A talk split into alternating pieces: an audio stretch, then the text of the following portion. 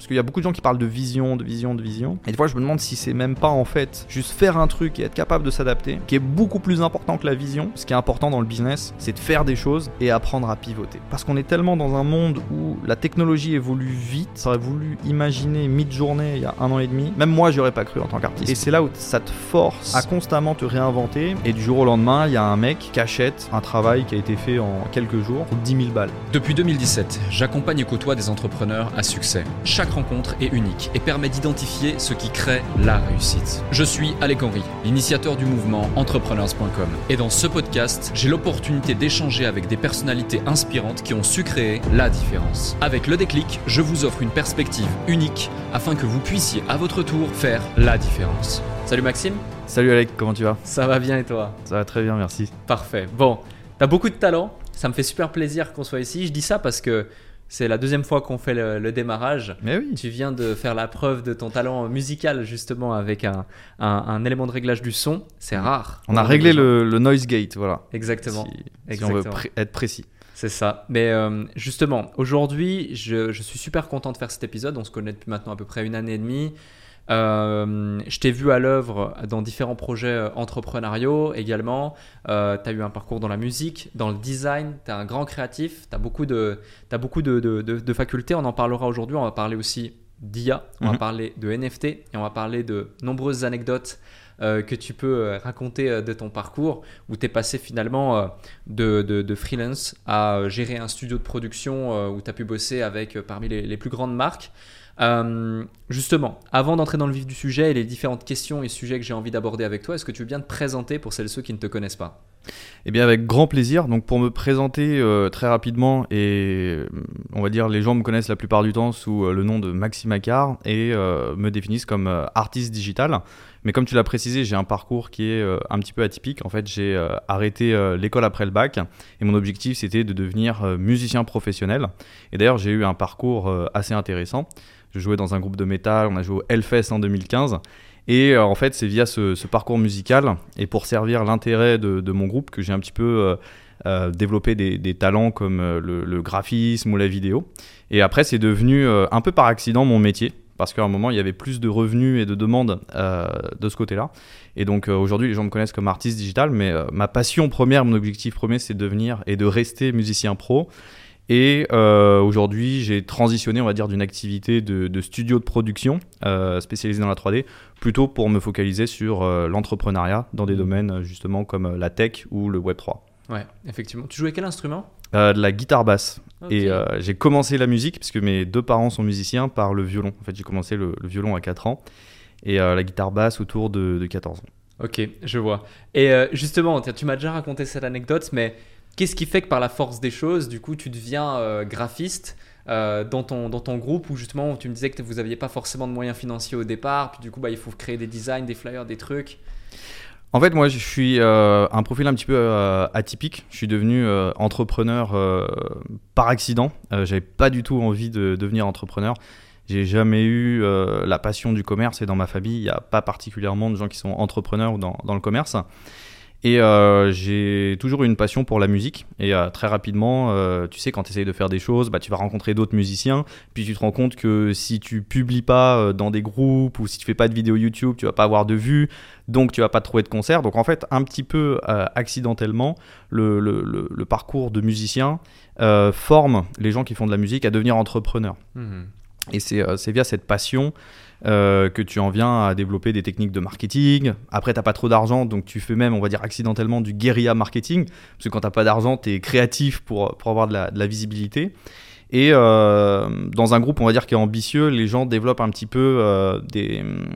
Il y a une structure qui se développe autour de, de compétences naturelles. Donc, souvent, il y en a qui vont plutôt faire la partie euh, booking de concert, d'autres qui vont peut-être faire la partie euh, euh, graphisme et, et, on va dire, vidéo. Euh, il y en a un qui va peut-être devenir ingé son. Et en fait, pour minimiser les coûts, euh, tous les musiciens se rendent compte qu'à un moment, il faut développer euh, des, des talents, on va dire, complémentaires. Mmh. Et c'est pour ça que dans les groupes de musique, des fois, euh, tu trouves des, des grands entrepreneurs euh, qui le sont devenus par l'apprentissage un petit peu dur que... bah, si tu fais juste de la musique, même si c'est très, même, même si t'es très bon, euh, tu t'en sortiras pas euh, particulièrement. Donc ouais. euh, c'est un peu grâce à ça, euh, en fait, euh, le, la vidéo j'ai découvert Euh, je pense que j'avais quatorze ans. Et euh, on s'est dit, en fait, bah, tous les groupes de musique font des clips. Donc, bah, go acheter euh, une caméra, télécharger un logiciel de montage et faire un clip. Ok. Ça a vraiment commencé euh, comme ça. Ouais, c'est, c'est intéressant parce que tu mets en exergue un point, c'est qu'il y a beaucoup, j'imagine, de gens qui sont passionnés de musique, qui veulent devenir une, une rock star ou peu importe. Et euh, tu as énormément de prétendants pour très peu d'élus. Euh, mmh. et, euh, et je pense que c'est encore plus le cas dans des industries comme celle-ci ou des industries liées à une passion, plus encore que l'entrepreneuriat. Parce que dans l'entrepreneuriat, il y a aussi beaucoup de gens qui veulent entreprendre, qui veulent essayer, mais qui malheureusement échouent, n'y arrivent pas comme ils devraient y arriver, et cetera. Tu as souvent cette question de qu'est-ce qui fait que euh, bah, tu as certains qui vont réussir et d'autres pas. Euh, est-ce que tu t'es posé cette question justement dans l'industrie musicale ou dans une industrie de passion ? Qu'est-ce qui Tout fait la temps. différence selon toi entre quelqu'un qui va percer et d'autres qui vont malheureusement peut-être devoir à un moment donné prendre une décision parce que tu ne peux pas euh, indéfiniment euh, essayer de percer. Il y a quelque chose qui est impitoyable euh, dans la musique ou, ou dans, on va dire dans le, dans le domaine du, du design. Euh, c'est que la musique, c'est un domaine où euh, tu as vingt sur vingt où ça ne marche pas.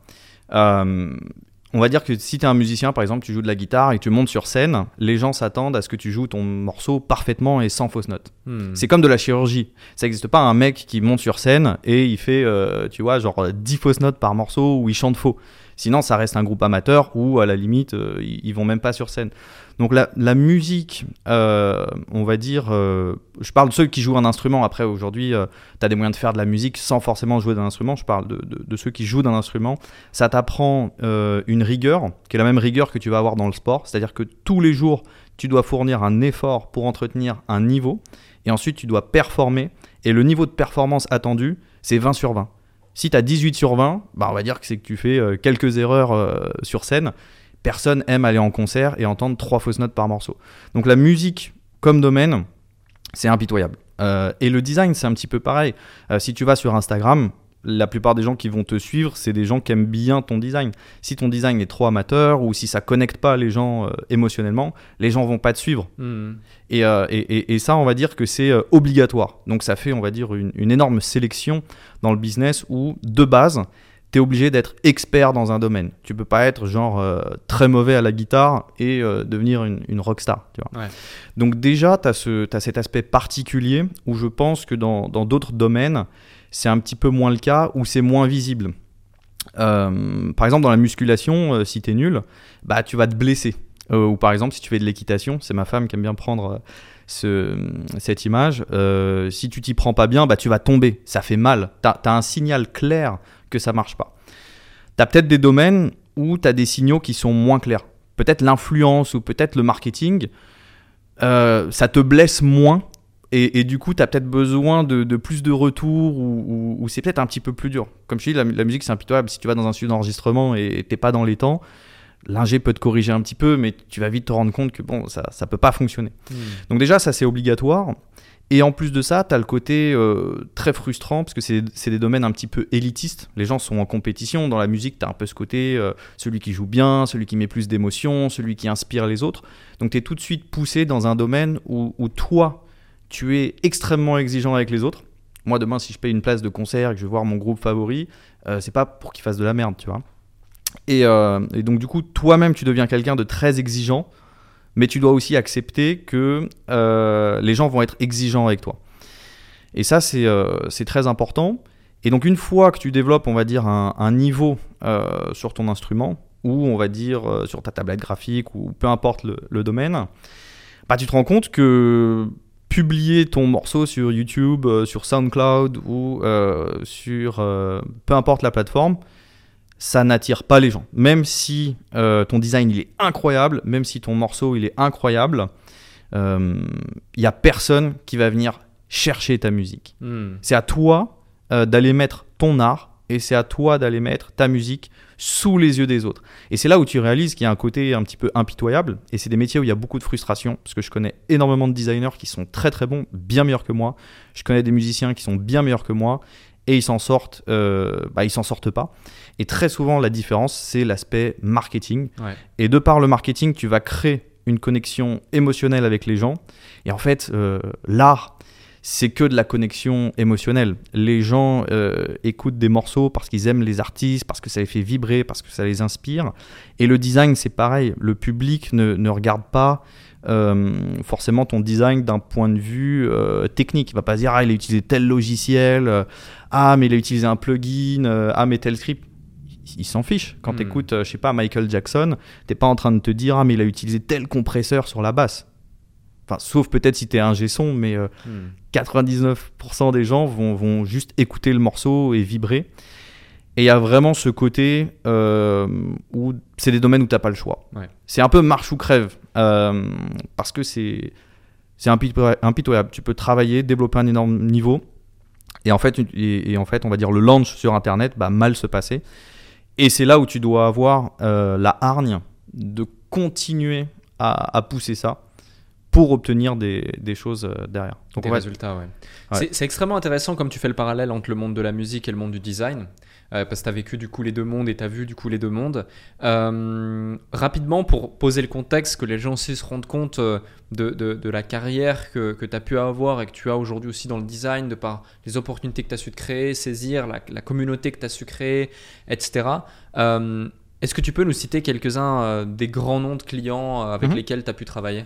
Bien sûr. Bah, récemment, mon dernier client en date, c'est la marque de cosmétiques N Y X, euh, en client direct. C'est important de, de le préciser parce qu'il y a beaucoup de gens qui vont travailler pour des grandes marques, mais qui vont toujours passer par des agences ou être sous-traitants de sous-traitants. Moi, j'ai fourni énormément d'efforts pour avoir des clients directs. J'ai eu aussi, euh, via mon studio, McLaren euh, en client direct, euh, via des agences Lancôme, Givenchy, euh, Maybelline et euh, des artistes comme Kenji Girac. Donc voilà, c'est, c'est quand même des, des noms qui parlent. Mmh. Warner T V aussi. Ouais. Et, et justement, la question sous-jacente à ça, c'est maintenant qu'on a posé le cadre, qu'on a posé le contexte, tu as aussi euh, l'une des plus grandes, voire la plus grande communauté euh, mmh. au monde de design. On en parlera justement de comment constituer des communautés telles que tu les constitues, parce que c'est vraiment une de tes forces, que ce soit dans ton industrie, dans ta passion, comme dans d'autres industries que tu as pu euh, justement développer. Euh, mais comment on passe de... je dois toucher un peu au design, à la créa, euh, passer une nécessité pour mon groupe et je fais quelques flyers, puis ensuite on me demande quelques flyers, puis quelques flyers, puis quelques logos, puis quelques trucs, à euh, tu as des clients parmi les, les plus euh, renommés au monde, en tout cas les, les, top, euh, les top cent, les top cinq cents marques euh, au monde qui te sollicitent, voire même parfois en direct, euh, pour pouvoir travailler avec eux en tant que studio ou en tant qu'individuel. Moi, je pense que j'ai, euh, j'ai des défauts euh, qui sont devenus des qualités dans le business. C'est-à-dire que quand j'ai commencé, euh, j'étais extrêmement rageux, dans le sens où euh, quand il y a quelque chose qui ne marchait pas, euh, bah, ça provoquait de la colère en moi. Comme je te dis, quand tu publies ton premier morceau, il n'y a personne qui t'écoute. Et euh, quand tu publies un design et qu'il n'y a personne qui te dit que c'est bien, tu vois, ça, ça éveille quelque chose en toi, surtout si tu es passionné. En fait, c'est une histoire de passion. Mmh. Moi, j'ai toujours eu cette espèce de hargne de me dire « mais pourquoi lui réussit et, et, et moi, je réussis pas ? Pourquoi ça marche pour les autres alors que je considère… » C'était de la prétention. Je considère que c'est mieux. Et, et, et je me suis pas, euh, je me suis pas laissé faire. Et par exemple pour le pour le groupe de musique, euh, je savais même pas que ça s'appelait du guérilla marketing, mais on avait trouvé justement avec les musiciens de, de mon tout premier groupe. Donc on était jeunes. Et en fait, euh, ça c'est une anecdote marrante à raconter. Mais on avait trouvé que dans les groupes Facebook, c'était beaucoup plus impactant de créer un profil d'une nana un petit peu jolie qui partage le lien de ton groupe et ça générait beaucoup plus de likes et de vues que si c'était toi-même euh, le membre, tu sais, qui venait faire la promotion directement. Mmh. Donc après, on avait créé une espèce de chaîne où on avait plein de comptes et on faisait la promo et ça commençait à bien marcher, tu vois, on essayait de monter les clips à, à dix mille vues. Et ça, c'est des trucs... Enfin, euh, j'ai, j'ai appris il y, a, il y a quelques années que ça s'appelait du, du guérilla marketing, mais à l'époque, je ne savais même pas. Et c'est parce que je, je refusais l'idée de me dire, euh, voilà, à quatorze quinze ans, il y, y a des potes, ils ont dix mille vues sur leur clip, et nous, on n'a pas, alors que moi, je me disais, mais notre musique, elle est mieux, tu vois. Donc, en fait, on faisait tout pour euh, pousser le truc encore plus loin. Et l'histoire de la communauté, c'est la même chose. Euh, les, les, le fonctionnement des réseaux sociaux est très primaire. Et euh, bon, aujourd'hui, quand t'es, quand t'es adulte, t'as, t'as une vue très différente de la chose. Aujourd'hui, mon opinion, elle n'est pas la même que celui que j'étais il y a deux ans, qui n'est pas la même que celui que j'étais il y a cinq ans, qui n'est pas la même que celui que j'étais euh, quand j'avais quatorze ans. Euh, aujourd'hui, les abonnés, je peux dire euh, facilement, parce que j'ai le network, que c'est même plus important. Parce que le plus important, c'est ton network, c'est les gens que tu connais. Ouais. Je pourrais relancer des business euh, sans faire d'Instagram. Mais au tout début... euh, c'est un peu une, une métrique de succès. Alors, tu te dis, bon, si j'ai des abonnés, et si j'ai des likes, euh, par exemple sur mes artworks, c'est la preuve que ça marche, c'est la preuve que ça génère euh, quelque chose euh, chez les gens. Donc moi, j'ai utilisé ça... Euh, Aujourd'hui, je pourrais dire... Une sorte de carte de visite, finalement. C'est ça, mais aussi comme une métrique du succès, mmh. dans le sens où, bon, s'il n'y a pas, euh, s'il n'y a pas ces mesures, c'est que ça ne marche pas. Et en fait, le problème d'un, d'un artiste digital, c'est que tu ne peux pas poster tous les jours sur les réseaux sociaux.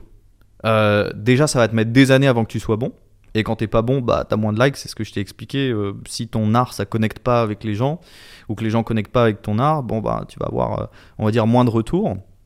Et en plus, ça met du temps à faire une création. Et euh, très rapidement, c'est là qu'est venue un peu l'idée de la, de la communauté. Parce que euh, moi, j'ai connu Beeple très tôt. Il faut savoir que Beeple, ça a été un des pionniers euh, dans, dans, dans le monde de, de la trois D. Avant YouTube, euh, il partageait déjà ses scènes. Il a un petit peu propulsé l'idéologie open source. Il avait déjà ce style cyberpunk des années et des années avant.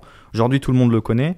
Euh, moi, je l'ai connu de l'époque où il était encore webmaster. Parce que Beeple, okay. c'était, c'était même pas un artiste. Alors aujourd'hui, tout le monde le connaît. Il a fait euh, soixante-neuf millions avec son, son œuvre euh, Everyday. C'est lui qui a un peu lancé, on va dire, le, le bull run des N F T.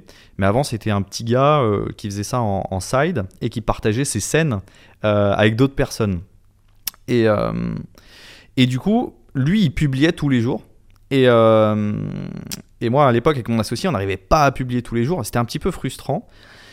Et du coup, on voulait quand même faire monter les réseaux sociaux. Et du coup, à un moment, on avait eu l'idée euh, de, de créer une chaîne YouTube, un groupe Facebook, et puis du coup, cette page de, de curation euh, qui s'appelle Motion Designers. Vous pouvez les voir sur Instagram. Aujourd'hui, il y a cinq cent trente-cinq mille abonnés.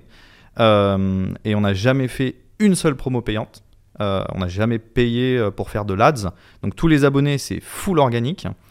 Et euh, quand on a commencé, euh, bah, en fait, pour moi, c'était une idée de me dire, mais... Euh, j'ai envie que les gens arrivent sur la page M H S Prod. Du coup, tous les jours, je vais partager de l'inspiration et je vais mettre « Inspiration curated by M H S Prod ». Et en fait, c'est comme ça qu'on a fait grossir la page M H S Prod du studio qu'aujourd'hui a cent dix-neuf mille abonnés. C'est comme c'était impossible de poster tous les jours sur le studio parce que ça voudrait dire que tu crées tous les jours et c'est impossible en tant que designer. Hmm. Euh, tu vas avoir, on va dire, des, des, des jours où tu es moins créatif, tu vas avoir des... des jours où tu fais des trucs pourris. Euh, et du coup, ça, c'était juste l'opportunité de... Un peu comme la non-acceptation d'avoir, de pas avoir dix mille vues sur son clip. Ça, c'était vraiment le truc de se dire, mais attends, euh, moi, j'ai envie d'avoir des abonnés. Du coup, je vais trouver une solution qui va ramener des gens vers la page. Mmh. Et à un moment, je crois que le rythme de post, je crois que c'était six posts par jour sur Motion Designers. Donc, six fois par jour, je partageais de l'inspiration qui m'était « curated by M H S Prod ». Et en fait, ça a été un énorme vecteur qui a ramené des gens vers le studio. Ouais.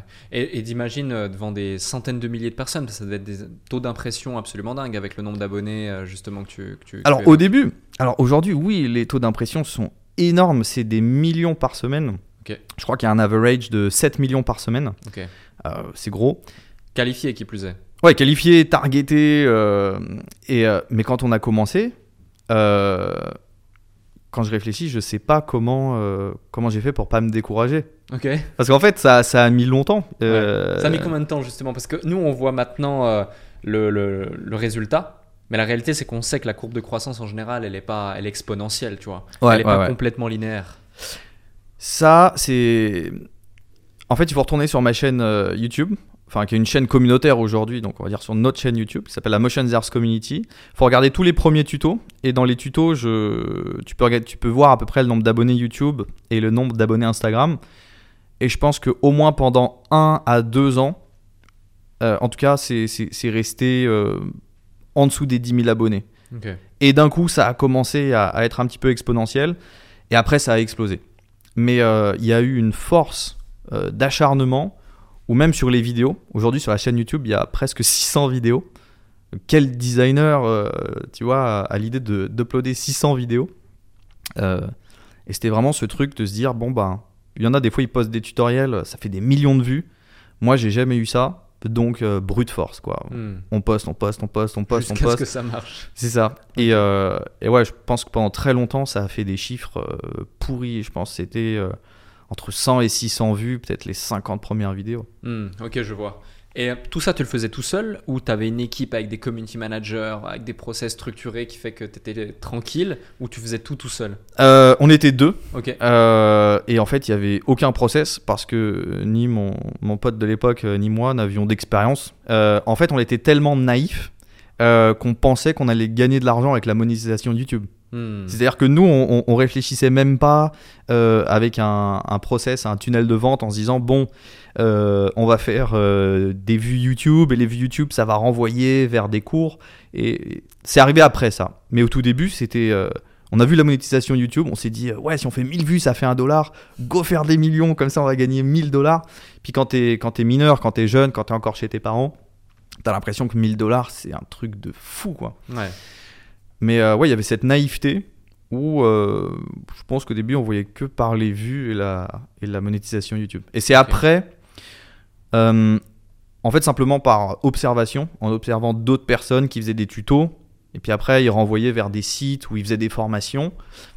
Puis après, par curiosité, tu, tu checkes les, les chiffres et tu dis « mais attends, euh, gagnent bien leur vie. Hmm. » Il y, y a mieux que la monétisation YouTube. Ouais. Et c'est comme ça après qu'est venue euh, les formations euh, qui ont été faites. Ok, je vois. Et euh, pour en revenir euh, à, la, à la question euh, initiale, et tu as évoqué un sujet qui est très intéressant, c'est qu'aujourd'hui, tu as développé un réseau qui fait que tes réseaux sociaux en tant que tels, la communauté en tant que telle, tu aurais moins besoin de ça si tu voudrais créer du business, voire pas du tout besoin mm-hmm. de ça. Euh, à l'époque, est-ce que cette communauté, vu qu'on en parle, t'a permis justement de créer des opportunités ou de développer ce réseau? Et est-ce que du coup, c'est ce qui a permis à quelqu'un de passer de simple freelance, encore une fois, à bosser avec parmi les plus grosses boîtes? Salut à vous tous qui êtes de plus en plus nombreux à écouter Le Déclic. Je tenais à prendre quelques instants pour vous en remercier personnellement. Grâce à votre soutien et votre écoute, nous connaissons une croissance fulgurante parmi les podcasts business en francophonie. Si aujourd'hui vous voulez améliorer votre karma, je vous invite à laisser un avis et cinq étoiles maintenant sur la plateforme de podcast sur laquelle vous écoutez cet épisode. Cela ne prend que quelques instants et ça aide énormément pour continuer de vous offrir des interviews de plus en plus inspirants avec des invités inédits. Je lis tous vos avis et ils représentent beaucoup pour moi. Maintenant, retour à l'épisode. Aujourd'hui, euh, je pourrais presque dire je dois tout à la communauté. Parce que la communauté, en fait, elle crée, euh, elle crée un biais chez les gens où euh, tout le monde va te placer pour euh, plus important que tu es. Et tu es dans une relation où tu es celui qui donne en premier. Il euh, y avait des tutos sur YouTube, donc après les gens se souviennent de « ah bah c'est grâce à lui que j'ai appris ». Il y avait le groupe Facebook, « ah bah tiens c'est lui qui a créé le groupe Facebook ». Il y avait euh, la page de curation, « ah bah c'est lui qui m'a aidé à avoir de l'exposition ». Donc je pense que assez rapidement, ça, ça, les gens te mettent sur une espèce de, de piédestal et du coup tu vas attirer, euh, tu vas attirer euh, beaucoup plus de, de personnes. Je te donne un, un exemple. Quand on, on a travaillé pour, euh, c'était pour Turner, donc pour les, pour les logos euh, Warner T V, euh, le gars en fait avait suivi des tutoriels et euh, moi à cette époque-là j'étais pas non plus un grand designer. Mmh. T'avais quel âge à ce moment-là? euh, Peut-être euh, vingt et un ans, quelque chose comme ça. Ok. Et euh, il a il a regardé euh, il a regardé les, les tutos. Il s'est dit tiens ce gars il a il fait des tutos. Il a l'air de savoir de, de quoi il parle. Et en fait c'est c'est comme ça qu'il a fait appel à moi. Mm. Et euh, on n'a jamais été sur des plateformes comme Malt, freelancer point com ou autre. Il y a toujours eu un vecteur qui est venu via la communauté. Et après la communauté est devenue tellement puissante qu'après c'était même un moyen de recruter, qui était un, un super pouvoir. C'est-à-dire que si tu fais une story et tu dis bah, j'ai un boulot intéressant, je cherche euh, je sais pas, un spécialiste dans le modeling, bah après tu reçois des tas de, méta- de, de, de, de messages de gens qui ont envie de travailler avec toi. C'est, euh, et, et, et c'est ça qui crée la, la magie euh, on va dire d'un, d'un, d'un studio, c'est que tu as des gens qui ont envie. Et c'est très différent d'avoir quelqu'un qui vient t'approcher parce qu'il a vu ta story que toi-même qui va aller justement sur une plateforme comme ArtStation et qui essaye de convaincre quelqu'un de bosser pour toi. Mmh. Donc la, la communauté, ça a été vraiment une espèce de, de super pouvoir et ça a amené à des, à des opportunités qui sont, qui sont incroyables. Euh, j'ai aussi enseigné euh, à, à iArtSup, Sup de création, j'ai donné cours aux Gobelins aussi et tu as des designers qui... qui comme je le dis, sont, sont meilleurs que moi, ont plus d'expérience, ont plus de bouteilles, euh, probablement aussi plus de qualité, et ils enseigneront jamais aux Gobelins. Hmm. Donc il y a aussi tout, toute cette aura qui après aide pour l'enseignement parce que euh, ton but c'est, c'est de transmettre un savoir. Tu n'es pas obligé d'être le meilleur des, des designers pour être un bon prof. Ouais. Et donc, euh, ouais, ça, ça a ouvert des, des opportunités qui sont monstrueuses. Et ça a même mené, euh, bah après, euh, dans, dans la suite, on va dire, sur ma carrière, plus d'artistes. Parce qu'après, j'ai commencé à, à travailler de moins en moins euh, sur des boulots clients, parce qu'il y a eu la, la vague des N F T. Et, euh, et les N F T, en fait, euh, j'étais déjà intéressé par la blockchain depuis euh, deux mille seize. Et euh, les N F T, ça m'a intéressé en deux mille vingt. Mais, mais... Avant tout le monde. C'est ça. Et euh, le, le tout premier N F T que j'ai minté, c'était, je crois, en, en novembre deux mille vingt. Et, euh, et assez rapidement, ça s'est emballé, parce qu'il y a eu la vente de Beeple. Et euh, j'avais été accepté sur la plateforme Super Rare. Même euh, en décembre deux mille vingt, on avait fait un partenariat avec la plateforme Super Rare et la Motion Designers Community. Et du jour au lendemain, il y a un mec qui achète euh, un travail qui a été fait en quelques jours et qui l'achète pour dix mille balles.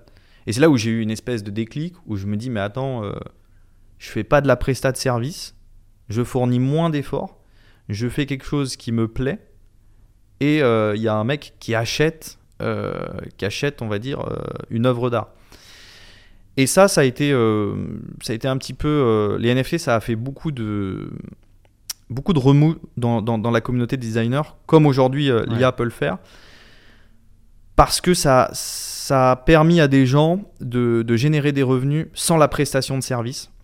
Et il y a un côté euh, qui est très dur à analyser. J'ai donné mon point de vue et ça, ça, va, ça va créer, je pense, euh, des, des controverses.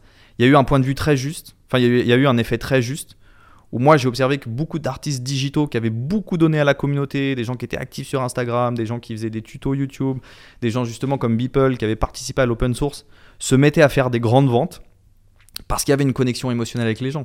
Tu connectes émotionnellement avec un artiste avec lequel tu as grandi. Et à côté, tu avais des mecs ultra techniques qui bossaient en studio, qui ont peut-être bossé chez Blizzard, qui sont meilleurs en tout point, tu vois, genre c'est... ils sont vraiment bons, et à côté qui faisaient aucune vente. Ouais. Et il y a eu une espèce de rage ouais, c'est ça. Euh, et de détestation, ouais. et même pas frustration, une détestation parce mmh. que euh, quelqu'un comme moi, finalement, euh, qui, qui peut être moqué, on va dire, par les professionnels en étant défini comme euh, un artiste d'Instagram, euh, et ben va faire des ventes et, et eux vont pas faire des ventes. Mais parce que l'analyse en fait se, se, se cantonne euh, simplement à l'aspect technique. Et comme, comme j'ai dit en, en début de vidéo, finalement, ce qui a fait que les gens se sont intéressés euh, aux N F T, c'est, c'est un petit peu la même chose que dans, dans l'art, euh, c'est la connexion émotionnelle. émotionnelle. Ouais. Les gens ont acheté des N F T, des artistes euh, qui suivaient sur Instagram, des artistes avec lesquels ils ont grandi, ou de ceux qui avaient été un petit peu des, des pionniers euh, dans le design. Donc ouais, tu prends Beeple, Cornelius Damrich ou Raoul Marx, tu vois, vraiment des gens qui ont, qui ont participé à euh, tout ça. Raoul Marx, pour te donner des noms, c'est, euh, c'est un, un artiste qui avait partagé euh, le modèle trois D de l'astronaute le plus populaire que tu as vu dans, dans, dans plein de, de, de posts Instagram. C'est lui qui l'avait fait. Et au niveau des, des boulots sur lesquels il avait travaillé, il y avait euh, True Detective. Enfin, euh, tu vois, il avait fait plein de génériques de, de séries connues. Et la différence entre lui et plein d'autres personnes qui étaient aussi bonnes, c'est que lui, en fait, il a donné à la communauté. En fait, il a créé un modèle trois D d'astronaute qui a été le plus utilisé par d'autres mmh. artistes. Ouais. Et c'est lui qui a été récompensé euh, au moment des N F T et pas d'autres qui étaient meilleurs, qui avaient moins donné. Et je pense que ça, ça a été, euh, ça a été vraiment dur pour euh, la quasi-totalité des artistes parce qu'ils avaient le biais de se dire, ils avaient la prétention de se dire, bah, comme moi, ce que je fais, c'est bien, euh, ça va marcher. Et en fait, c'est un peu horrible à dire, mais tout ce qui a fait que les N F T ont marché pour certaines personnes, c'était très souvent pas vraiment l'art en fait, c'était l'aura, l'histoire, euh, la connexion émotionnelle que les gens avaient et l'histoire. Euh... Ouais. Et euh... la communauté, la hype, tous ces, tous ces éléments. Et, ouais. Exactement. Clairement, clairement. Non mais c'est, c'est, c'est très vrai ce que tu dis et même moi je l'avais ressenti lors de la phase N F T où je m'étais rapproché de différents designers, et cetera. J'ai même constitué une équipe autour de moi et c'était très polarisant. T'as ceux mmh. qui adhéraient, ceux qui détestaient. Euh, ou même par exemple effectivement euh, ceux qui, qui se disaient mon design est magnifique, ça va marcher, mmh. mais la réalité c'est que non, c'est, c'est la communauté qui aura raison et c'est ce que tu as donné à la communauté, c'est le sens qu'elle y trouve qui fait que ça marche réellement. Ouais. En fait c'est, c'est... t'es plus dans, dans, le, dans le marché de la prestation service, donc en fait les N F T, toi en tant qu'artiste tu vends plus du temps et euh, tu vends plus vraiment une valeur. Hmm. Et c'est ça en fait qui a choqué les gens, parce que bah, un bon designer, il connaît sa valeur, ou alors il facture à l'heure, donc il sait, euh, il sait ce qu'il vaut en fait. Ouais. Et il sait qu'il le vaut parce qu'il y a des gens qui le payent. Et, euh, et en fait, les N F T, c'était un petit peu irrationnel et c'était plus proche du marché de l'art en fait. Et le, les prix n'étaient pas liés à un talent, ni liés à une, une quelconque, un quelconque niveau technique. C'est complètement contre-intuitif ouais, pour, pour, ouais, un, pour un artiste de ce type-là, ouais, complètement. Et justement, ça c'était la, la, la phase N F T, mais si on en vient justement à la phase prestat de service, il y a mmh. un truc qui est hyper intéressant que tu m'évoquais, c'est euh, les, les, les couches de sous-traitance. Ouais. Donc, euh, raconte-nous cette phase, parce qu'il y a beaucoup de gens qui nous écoutent et euh, qui sont des entrepreneurs ou en gros, ils font appel à des agences ou mmh. ils sont des agences, euh, que ce soit des agences dans le design ou des agences dans n'importe quel type de prestation de service. Et c'est vrai que la sous-traitance, c'est quelque chose qui est monnaie courante, on va dire, dans n'importe quel type d'agence. Mais la sous-traitance telle que tu me l'as partagée, c'est quand même quelque chose que je pense la plupart des gens n'en ont pas conscience. Ouais. Quand tu passes littéralement d'un, d'un, d'un, d'un, d'un logo ou d'un design ou d'un jingle ou peu importe ce que ça peut être, euh, d'une animation quelle qu'elle soit qui va être vendue au client final, peut-être, euh, je dis une bêtise, cent mille dollars, mais que finalement il y a eu tellement de couches de sous-traitance, deux, trois, quatre, mmh. cinq, six, sept... et que finalement le mec qui l'a réellement créé, il l'a vendu quatre cents dollars et ouais. que chacun des étages justement ont pris leur marge, tu te dis que c'est, c'est, c'est assez dingue, tu te demandes même si, c'est, si ça peut exister mm-hmm. et la réalité c'est que, c'est que ça existe. Ça peut être intéressant que tu nous expliques aussi ce, ce truc-là, parce que moi clairement je, au début je me disais waouh, c'est, c'est fou, jusqu'à ce que vraiment je suis allé me renseigner sur le truc et, et je me suis rendu compte à quel point euh, c'est omniprésent mm-hmm. finalement. Euh... Moi, en fait, c'est ce qui m'a un petit peu dégoûté du, du studio. Euh, et c'est là où c'est intéressant aussi de, de... Mon point de vue, je pense, il contrebalance avec pas mal de personnes. J'ai, j'ai l'air assez à l'aise, mais il faut savoir que j'ai plutôt un profil introverti. J'adore rester chez moi. Euh, je suis plutôt timide, euh, observateur. Donc, on va dire, avec le temps, tu, tu développes des compétences qui sont nécessaires. Euh, mais du coup, euh, je pense que je suis un peu un... un contre-entrepreneur, dans le sens où euh, moi j'ai entrepris, mais il y a plein de, mo- plein de fois où ça a marché et j'ai pas aimé et j'étais pas motivé. Et je pense que ça va à l'inverse du, du, de la doxa où très souvent on entend ouais, il faut que tu sois motivé à fond pour maximiser tes résultats. J'ai une, une, une vision qui est parfois plus cynique. Et en fait, non, c'est juste que c'était là, euh, tu vois, au bon moment avec le marché. Et, euh, et si tu as, on va dire, l'intelligence de faire en sorte que ça marche, bah ça marche, mais tu peux être euh, démotivé et quand même avoir un business qui fonctionne très bien. Et tu peux mettre, même être pessimiste et quand même avoir un business qui marche. Donc je pense que ça va un petit peu à l'encontre de, de ce qu'on entend très souvent, parce que je pense qu'il y a un biais aussi, c'est que les, les gens à l'aise pour parler, les extravertis vont plus donner leur opinion. Et forcément, euh, tu as des gens qui sont un petit peu euh, pumpés par... Euh, Euh, on va dire par leur environnement, alors que, que des personnalités euh, un petit peu plus euh, introverties, on va avoir tendance à avoir un jugement qui est euh, un petit peu moins celui de l'environnement, qui peut-être euh, va être avec euh, plus de doutes. Et, euh, et en fait, tu peux, tu peux lancer des business euh, même si tu n'es pas motivé, mmh. euh, et tu peux lancer des, des, des trucs qui marchent. Et moi, en fait, il faut savoir que bah, pendant la quasi-totalité de mon aventure euh, de studio, ça m'a jamais euh, vraiment fait plaisir en fait. Euh, et... Donc tu faisais un truc au quotidien que t'aimais pas forcément. Ouais, c'est ça. Et euh... ça a duré combien de temps ? Pff, Longtemps. Je sais pas, disons ouais, le, le... plusieurs années entre le moment où j'ai commencé en freelance et euh, là j'arrête. Euh, j'ai arrêté mon activité de, de studio euh, fin deux mille vingt-deux, donc je, je ne ferai plus de prestations de services. C'est fini, euh, forever. Ça a été une décision euh, actée. Euh, ouais, ça a mis du temps, mais parce qu'à chaque fois, je, je cherchais quelque chose de différent que j'ai jamais vraiment réussi à trouver. Alors, quelques fois, je l'ai un petit peu touché euh, euh, du bout des doigts, mais en fait, un, un créatif, moi, ce qui m'a toujours plu, c'est, c'est créer, c'est entreprendre. Et très souvent, dans la prestation de service, euh, les hiérarchies font que tu vas beaucoup plus souvent te retrouver dans une position d'exécutant euh, qu'une position de créatif. Et très souvent, tu vas être dirigé par des gens qui sont moins passionnés ou qui ont moins de compétences que toi. Ça m'est arrivé très souvent d'avoir des directeurs artistiques qui sortent juste d'école, qui finalement en connaissent moins que toi sur le design, travaillent moins que toi, et ils vont te donner la direction à suivre, alors que toi, tu pourrais faire leur travail en mieux. Et euh, donc ça, c'est le premier truc qui m'a un petit peu dégoûté, c'est que j'ai eu l'impression qu'on, qu'on, qu'on retirait une part de mon âme d'artiste. Et en fait, c'est, c'est, c'était dur à vivre parce que j'ai l'impression de ne pas faire euh, ce qui me plaisait. Alors que dans la musique, tu vois, on composait nos propres morceaux, c'est ton truc. Et c'est là où je me suis plus retrouvé dans les N F T et dans l'art, parce que euh, tu prends un projet comme Meta Agents, on s'était mis d'accord avec Robin, c'est mes designs. Je lui ai dit, on travaille ensemble, euh, tu me donnes pas de feedback. Genre, je fais mon truc. Tu peux me donner ton opinion, mais tu me dis pas quoi faire. Tu fais ton truc, tu fais le marketing, tu fais la, la, voilà, le business, je fais le design, on se fait confiance.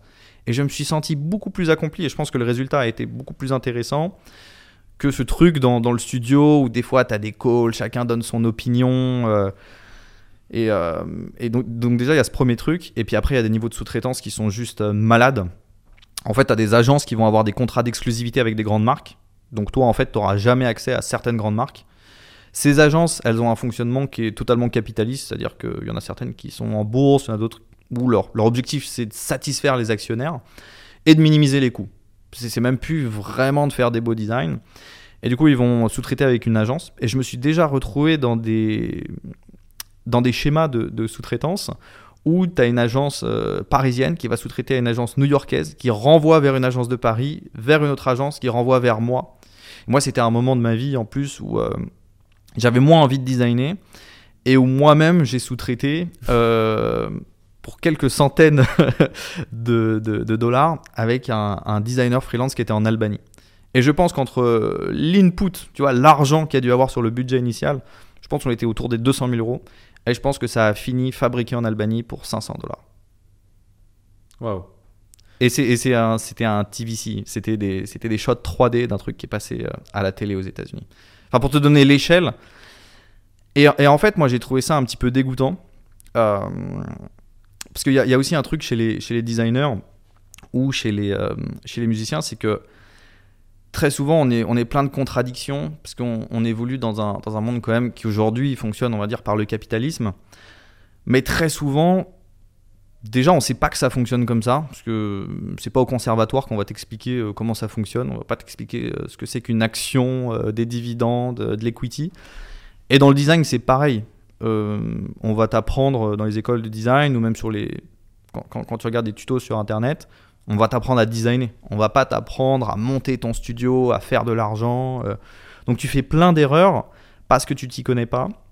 Et du fait que tu t'y connais pas, t'as aussi plein de, tu peux avoir du dégoût.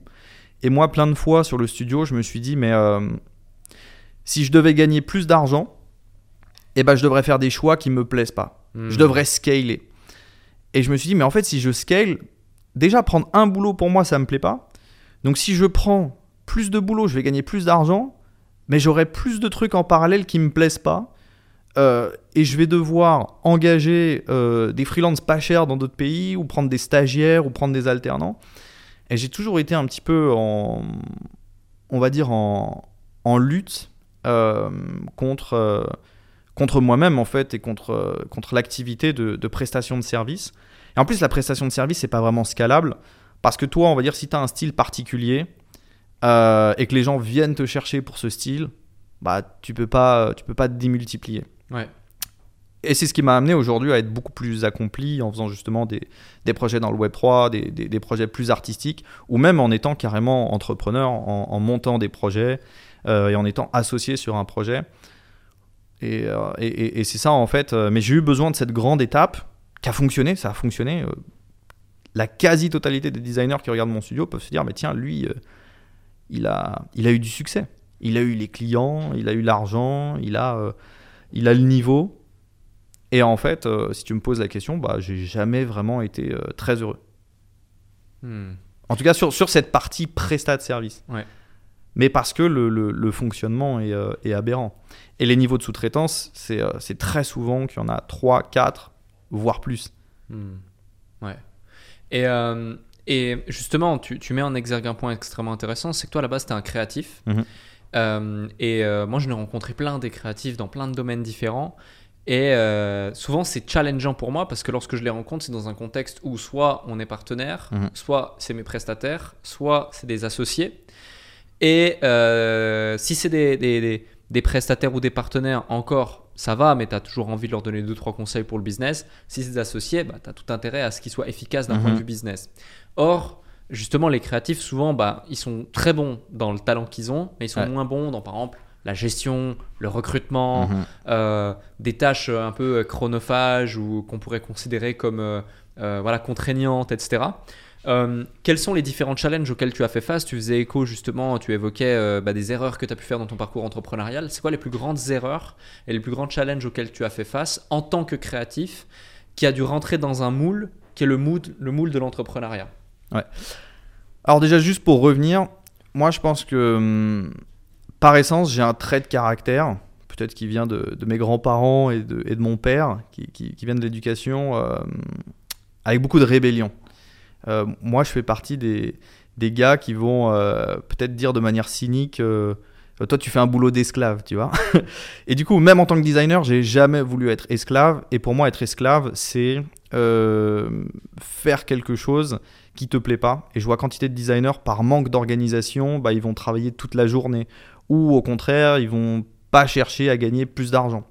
Donc moi, on va dire, j'ai toujours eu cette aspiration à la liberté qui m'a aidé Euh, à faire des choix en me disant non mais ça je vais pas le faire, ça je refuse de le faire, et ça, et ça, et ça a amené des fois des embrouilles dans le business avec des clients ou des partenaires, parce qu'il y en a qui faisaient des, des nuits blanches où il y avait des clients qui attendaient un résultat et où je disais bah non en fait, hmm. et ça, ça crée des tensions.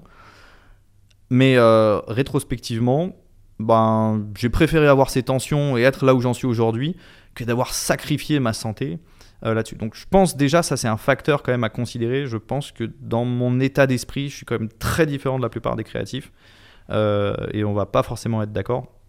Et en fait, euh, les erreurs, euh, les erreurs d'un, d'un, d'un point de vue business, c'est toujours euh, négliger le marketing ou négliger le commerce. Ouais. Et par défaut, euh, être trop candide. C'est-à-dire que moi, quand j'ai commencé le business, je je ne comprenais pas et j'envisageais peu la manipulation. C'est-à-dire que, par exemple, si euh, je travaillais avec un, un client euh, qui me disait euh, « Ah, bah tu vas avoir une N D A et puis, en fait, tu ne pourras pas poster » ou euh, « Ah, bah si tu veux que je lève la N D A, il euh, faut que tu fasses euh, moitié moins cher. » Ça m'est déjà arrivé des trucs comme ça. Et j'ai des potes qui m'avaient dit « Mais c'est aberrant, tu t'es fait arnaquer. » Moi, je n'avais pas compris que je me faisais arnaquer. Et il euh, y a plein de fois où j'ai été, on va dire, candide, où je me suis dit, bah en fait, si le gars, il me dit qu'il n'a pas le budget, ou si le gars, il me dit euh, qu'il faut que je livre plus tôt, ou si, s'il m'invente un truc un petit peu alambiqué, bah c'est que c'est vrai. Parce que je n'avais pas été préparé, ni de par mon éducation, ni par l'école. Et c'est que l'expérience, et c'est que en, en, en, en morflant plein de fois et en me faisant, euh, on va dire, euh, presque arnaquer, ouais, en, en, en faisant avoir, qu'après t'apprends. Aujourd'hui, ouais. je connais bien. Aujourd'hui, je suis même très bon. Et aujourd'hui, je pense même que c'est, ça s'est inversé. C'est-à-dire que je suis capable de, de négocier des très bonnes conditions, me faire respecter. Et je pense même que bah, chez les clients, ça a amené encore plus de respect, qu'ils mmh. voient que je m'y connaisse. Ouais. Mais ça a été un chemin, euh, ça a été un chemin douloureux. Et je pense que c'était cette, euh, cette candeur, quoi. Le, vraiment le gars qui te dit ah bah faut que tu me fasses moitié prix, sinon t'as une N D A. Mmh. Moi, je me suis même pas dit. Euh, des fois, il y a un truc à négocier. Je me suis dit ah, ok. Ouais. Ah non, c'est clair, c'est clair. Mais je confirme parce que même euh, à des phases, euh, à certaines phases, quand certaines personnes recherchaient des artistes pendant la phase N F T, c'est toi qu'on appelait pour vérifier si les deals étaient bons et si ouais. les artistes entourlépaient pas euh, les, mm-hmm. les différentes personnes. Donc, euh, ouais. ouais, ouais, je confirme, euh, ayant été, euh, ayant, ayant vu ça sur le terrain. Euh, intéressant. Comment tu t'y es pris euh, pour trouver un peu tes premiers clients ou tout du moins tes premiers gros clients intéressants? Euh, lorsqu'on n'a pas encore de notoriété, lorsqu'on ne peut pas encore dire j'ai bossé avec telle, telle, telle personne, lorsqu'on n'a pas encore des dizaines de milliers de personnes ou des centaines de milliers de personnes qui nous suivent, et lorsqu'on n'a pas encore euh, deux ans, trois ans, cinq ans, dix ans d'expérience dans les pattes. Euh, la méthode, ça a toujours été euh, celle que je t'ai dit, celle qui a été un petit peu motivée par la, par la rage. Euh, ça a toujours été brute force. C'est-à-dire okay. que euh, au début, euh, avec mon, mon, mon ami d'enfance, avec lequel on avait commencé à, à travailler ensemble et euh, avec lequel on, on avait, euh, avec lequel on avait le, le premier groupe, on avait besoin d'argent parce qu'on voulait produire notre, notre premier C D. On faisait des clips et après on s'est dit on va vendre des clips. Et en fait, qu'est-ce qu'on a fait? On est arrivé au studio et pendant qu'il y avait des groupes qui répétaient, on rentrait dans la salle et on allait chiller et vendre nos services en mode porte-à-porte de manière... Euh, tu vois, c'était vraiment, euh, on n'a pas de clients, on a besoin d'argent, bah on va tout faire. Et puis des fois, on se faisait des listes sais, de, de quatre cents emails à contacter pour faire des, des, des trucs euh, tu sais, qui valaient moins de mille balles, quoi. Des fois, des lyrics vidéo, des trucs. On prenait une liste de, de, de quatre cents groupes et c'était euh, email ou message à la chaîne. Hmm. Donc vraiment, la technique, ça a été euh, brute force. Okay. Et après, bah, c'est la méthode qui s'applique aussi avec des, avec des gros clients. Euh, c'est-à-dire qu'après, des fois, euh, j'avais envie de travailler avec des, avec des, des plus gros artistes ou des clients. Et en fait, bah, euh, t'envoies des messages. Et, euh, et, et en fait, ce qu'il faut comprendre, c'est que même si tu as beaucoup d'abonnés, très souvent, les meilleurs jobs que tu vas trouver, c'est parce que toi, tu as été chercher la personne. Ouais. Et euh, ça, il y a peu d'artistes euh, qui le comprennent. La plupart des gens pensent que les gens vont venir à toi. Mmh. Alors qu'en réalité, euh, tu vas très souvent trouver des meilleurs jobs parce que tu es venu aux autres. Euh, et donc, en fait, ça a toujours été ce refus de se dire « Mais attends, lui, il a des bons clients, moi, j'ai pas. » Ben, on va faire en sorte que ça arrive. Et s'il faut envoyer quatre cents emails, il y a quatre cents emails. Et si ça doit être quatre mille, ce sera quatre mille. Hmm. Mais ça a toujours été, euh, ça a toujours été invasif. Et, euh, et parce que y a, enfin, je vais le présenter comme ça parce que c'était ma mentalité de l'époque. Je considérais que on n'avait pas de chance avec l'algorithme. Tu sais, je voyais des mecs des fois poster des trucs sur YouTube, ça prend tout de suite et tu te dis mais comment ça se fait que ça lui arrive à lui et pas à nous. Et des fois on postait des centaines de contenus et ça marchait pas. Du coup c'est frustrant. Mais du coup, c'est cette frustration qui, qui, qui, qui a donné la hargne de continuer à pousser les choses. Ouais. Et après, avec le nom, la maturité, parce que là, je te parle d'époque. Euh, je te dis, le premier clip que, que j'ai fait, je crois que j'avais quatorze ans. Et, euh, et, et, et je me suis lancé dans le business. Euh, j'ai ouvert mon statut freelance à dix-huit ans. J'ai voulu travailler tout de suite. Et, euh, et du, du coup, ça a toujours été très tôt, mais tu étais vachement immature, tu vois. Aujourd'hui, il euh, y a un petit peu d'intelligence sociale, c'est-à-dire que les derniers clients que j'ai eus, c'était beaucoup plus euh, intelligent. Je vais contacter une agence que j'aime bien, on discute, on se fait un call, on, on, on envoie un message typique, ah, bah, on va discuter des synergies. Tu vois, c'est, c'est, beaucoup plus, euh, c'est beaucoup plus soft dans l'approche maintenant. On, on va dire de... Après, à un moment, il n'y avait plus besoin de la brute force parce que quand tu as le nom et le folio, tu peux faire les choses de manière beaucoup plus euh, conversationnelle. Mmh, parce que les ouais. gens peuvent vérifier ce que tu fais. Tu as déjà eu un gros client et un gros client amène le trust et après, ça, après ouais. c'est beaucoup plus facile. Ouais, clairement. Et euh, justement, tu euh, as répondu à une de mes questions. C'est un peu d'où te vient cette, cette hargne et cette volonté et ce truc. Euh, mais, euh, mais du coup, euh, il y a un autre sujet que je voulais aborder, c'est tu parlais avant de Robin et de Meta Legends. Mmh. Et euh, donc Robin, on est assez proches, c'est comme ça qu'on s'est euh, connus. Euh, et, euh, et il m'a toujours dit deux choses à ton égard. Il m'a parlé de ton côté artistique, talent, designer. Mais il m'a parlé aussi de ta capacité justement à fédérer une communauté, une audience. Je sais que tu étais très engagé dans la communauté Meta Legends, tu l'es encore. Et, euh, et, euh, et justement, c'est, la question c'est, alors qu'aujourd'hui on est dans l'ère de l'attention, Mmh. où la plupart des gens ont compris que développer un personal branding, un corporate branding, bref, développer une communauté autour de soi, d'un projet, d'une entité, quelle qu'elle soit, euh, c'est capital pour pouvoir percer, pour pouvoir durer, pour pouvoir diminuer aussi son budget publicitaire ou n'importe quoi, tu vois. Euh, mais la plupart des gens ne comprennent pas et ne savent pas comment faire. Mmh. Et toi, tu l'as fait à plusieurs reprises, plusieurs fois d'affilée et plusieurs fois avec succès. C'est quoi la, la sauce secrète de Maxime pour créer une communauté qui est engagée, qui est qualifiée et euh, qui derrière va aussi, euh, je ne vais pas dire euh, acheter, mais, euh, mais en tout cas, voilà, euh, être présente et supporter le projet quel qu'il soit, tu vois, que ce soit sur ta page de design, que ce soit sur Meta Legends ou que ce soit sur d'autres choses que tu as pu créer, que tu, tu crées, où justement souvent tu es sollicité sur ces axes. Déjà, euh, je pense qu'il y avait ce côté un petit peu euh, inné, parce qu'à l'époque des, des, des skyblogs et tout ça, je, je me souviens en sixième, euh, je crois qu'il a été supprimé ce blog, mais euh, j'étais un grand fan de, de musique métal, et j'avais créé un, un blog qui s'appelait euh, « Les glandeurs et ceux qui aiment le métal ». Et en fait, j'aimais déjà partager euh, des, des, des, des trucs que je découvrais sur Internet. Euh, j'ai découvert South Park sur internet, j'ai adoré, pour, pour moi c'était, c'était incroyable et, euh, et je me suis toujours dit mais pourquoi ça passe pas à la télévision, enfin, j'ai, j'ai, je suis tombé assez tôt dans la découverte d'internet et pareil quand j'ai découvert des artistes comme Slipknot ou Marilyn Manson, tu te dis mais attends ce truc là c'est sur Internet, mais ça passe pas à la télé. Donc je pense que j'ai eu une espèce de fascination pour mmh. euh, ce que tu pouvais trouver sur Internet, qui était un petit peu borderline et que tu trouvais pas à, à, à, la, à la télé. J'ai eu une espèce de fascination pour ça. Et du coup, j'avais créé ce blog. Et assez rapidement, je me souviens que j'avais été chercher euh, deux autres potes, Arnaud euh, et Louis. Et, euh, et en fait, euh, je leur avais proposé d'être contributeur sur le blog. Parce que je me suis dit, bah, en fait, ça va, ça va proposer euh, encore plus de trucs. Donc, je sais pas, je saurais pas mettre le mot ou, ou, ou me souvenir de, de pourquoi il y a eu, il y avait déjà cette euh, capacité en sixième. Mais je sais que c'est déjà un truc que j'avais fait. Et après, c'est pareil dans le design. Euh, il y a eu les tutoriels, il y a eu des groupes Facebook. Et je pense que, que ce qui a toujours, euh, ce qui a toujours marché sur les communautés, euh, c'est le côté, euh, c'est le côté vrai. Euh, y a, y a des moments, et en plus, le pire, c'est que c'était par flemme. Il y a des moments, euh, comme on, on uploadait beaucoup de vidéos sur YouTube, euh, où je me disais, pas d'édit. Euh, même pas d'After Effects, même pas de montage, des trucs comme ça. Je lançais le logiciel de capture. J'enregistrais mon, mon, ma vidéo de, de, de tutoriel trois D. S'il y avait une erreur, j'éditais même pas. Et, euh, et puis après, je, je, j'envoyais. Et en fait, ça a créé euh, une espèce de, de sympathie.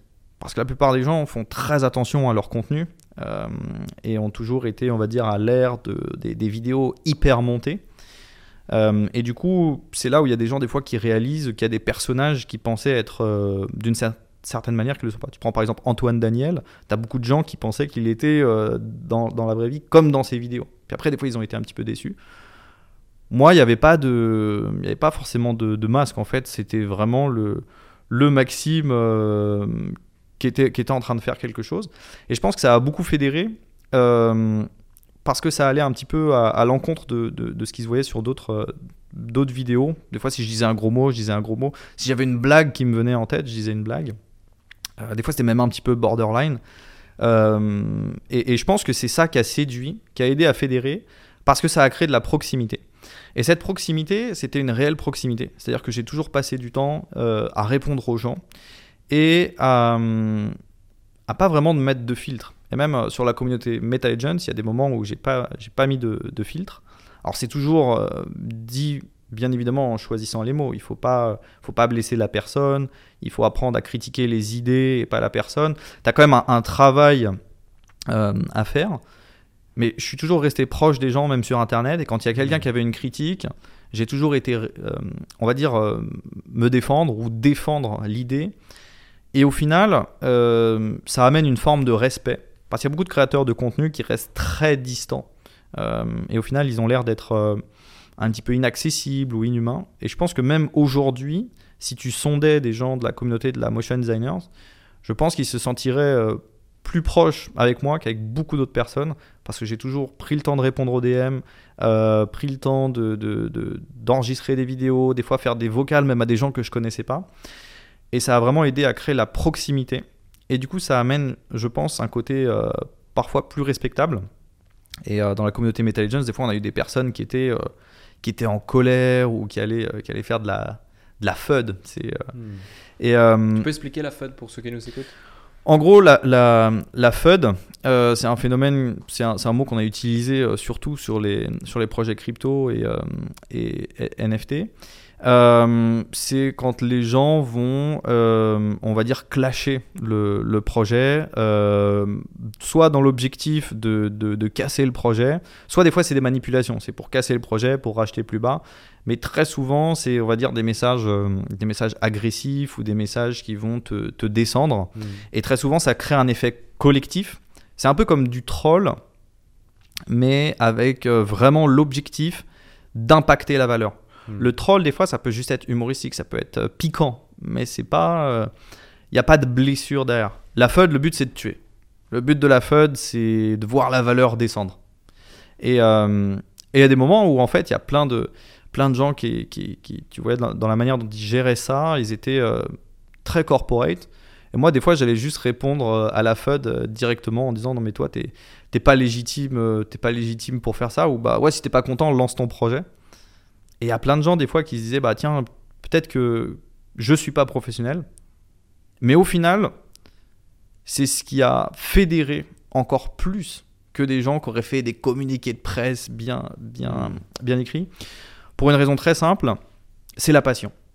C'est-à-dire que dans les communautés euh, que j'ai créées, que ce soit le, le blog à l'époque du collège, la communauté de design ou euh, les N F T, je pense que les gens ont toujours senti que j'étais un passionné et que je ne me laisserais euh, pas faire sur la défense des idées. Je pouvais accepter la critique, mais que je n'allais pas laisser quelqu'un, on va dire, euh, propager une idée que je ne pensais pas vraie. Mmh, ouais. Ce qui ressort le plus de ton discours, effectivement, c'est l'authenticité finalement. Mmh. Et, euh, et c'est souvent quelque chose qu'on, qu'on, qu'on retrouve, quel que soit le, le domaine, et les gens ont besoin de plus en plus de vrai pour avoir une connexion émotionnelle à, avec les gens. Ça, ça, ça, s'ex- ça s'explique euh, assez simplement euh, parce que le problème d'Internet, et même là ce qu'on est en train de faire, euh, c'est un exercice qui est difficile parce que tout ce qu'on va dire, ça va être enregistré. Ça va pouvoir être visionné, ça va pouvoir être analysé, ça va pouvoir être jugé. C'est-à-dire qu'il y a quelqu'un qui va pouvoir me regarder, il va pouvoir regarder mon langage corporel, il va pouvoir regarder, je sais pas, la dilatation de ma pupille, il va pouvoir regarder mes mots. Tu et... penses qu'ils vont aller aussi loin que ça ? Je veux dire, les gens peuvent le faire. Oui, bien sûr. Et du coup, le fait que ce soit une possibilité, ça tue un petit peu la sincérité. Ouais. Et, le... et, et aujourd'hui, je pense que la plupart du contenu est trop travaillé. Parce que les gens ont peur du backlash. Les gens ont peur de, de, de, de dire bah tiens, lui, il a dit un gros mot. Tu sais, je vais le prendre, je vais l'encadrer et je vais le cancel. Les... Encore plus, je me permets de faire une petite parenthèse, excuse-moi, mais encore plus dans l'ère où justement il y a les shorts, il y a ouais. les reels. Tu vois, parce que faire une interview de deux heures, comme on les fait en format long, qui permet à chaque individu de, d'exprimer ce qu'il a envie de penser, d'argumenter, de poser un cadre, de donner un contexte. Euh, c'est une chose, et là on peut difficilement dire t'as déformé mes propos. Mmh. En deux heures t'as le temps d'expliquer les choses, celles que tu désires. Par contre, prendre une, deux ou trois phrases très spécifiques, en faire un découpage, les mettre en seulement mmh. dix secondes, trente secondes, quarante secondes, avec un montage spécifique qui fait ressortir des émotions et euh, le dénuer de tout contexte et de tout cadre, ça ça tue euh, parfois ah. certaines personnes, hein. en, en, en fait je pense que c'est même euh... encore plus fondamental que ça. Ouais. Parce que ça, on va dire, c'est un, c'est un vice. Euh, en fait, je pense que le, le, le problème, c'est la conversation et c'est euh, le fait qu'on apprend en faisant des erreurs. On apprend parce que euh, tu vas dire, tu vas te tromper sur quelque chose et moi, je vais pouvoir te corriger. Mmh. Ou je vais me tromper, tu vas pouvoir me corriger. Et on a besoin de se tromper, on a besoin de, de, de, des fois de dire de la merde dans une conversation. Des fois, on a besoin d'oublier quelque chose. Par exemple, euh, je sais pas, ton père, il se trompe sur une date d'anniversaire. Eh ben, tu vas, ça peut arriver. Tu peux juste le corriger. Alors que là, ce que tu dis, c'est un peu horrible. On va se dire, ah tiens, il se souvient ouais. pas de l'anniversaire. Et je pense que, pour moi, le problème est fondamental, c'est qu'on a oublié que on apprend en se trompant et que la conversation, c'est aussi l'occasion de dire des bêtises.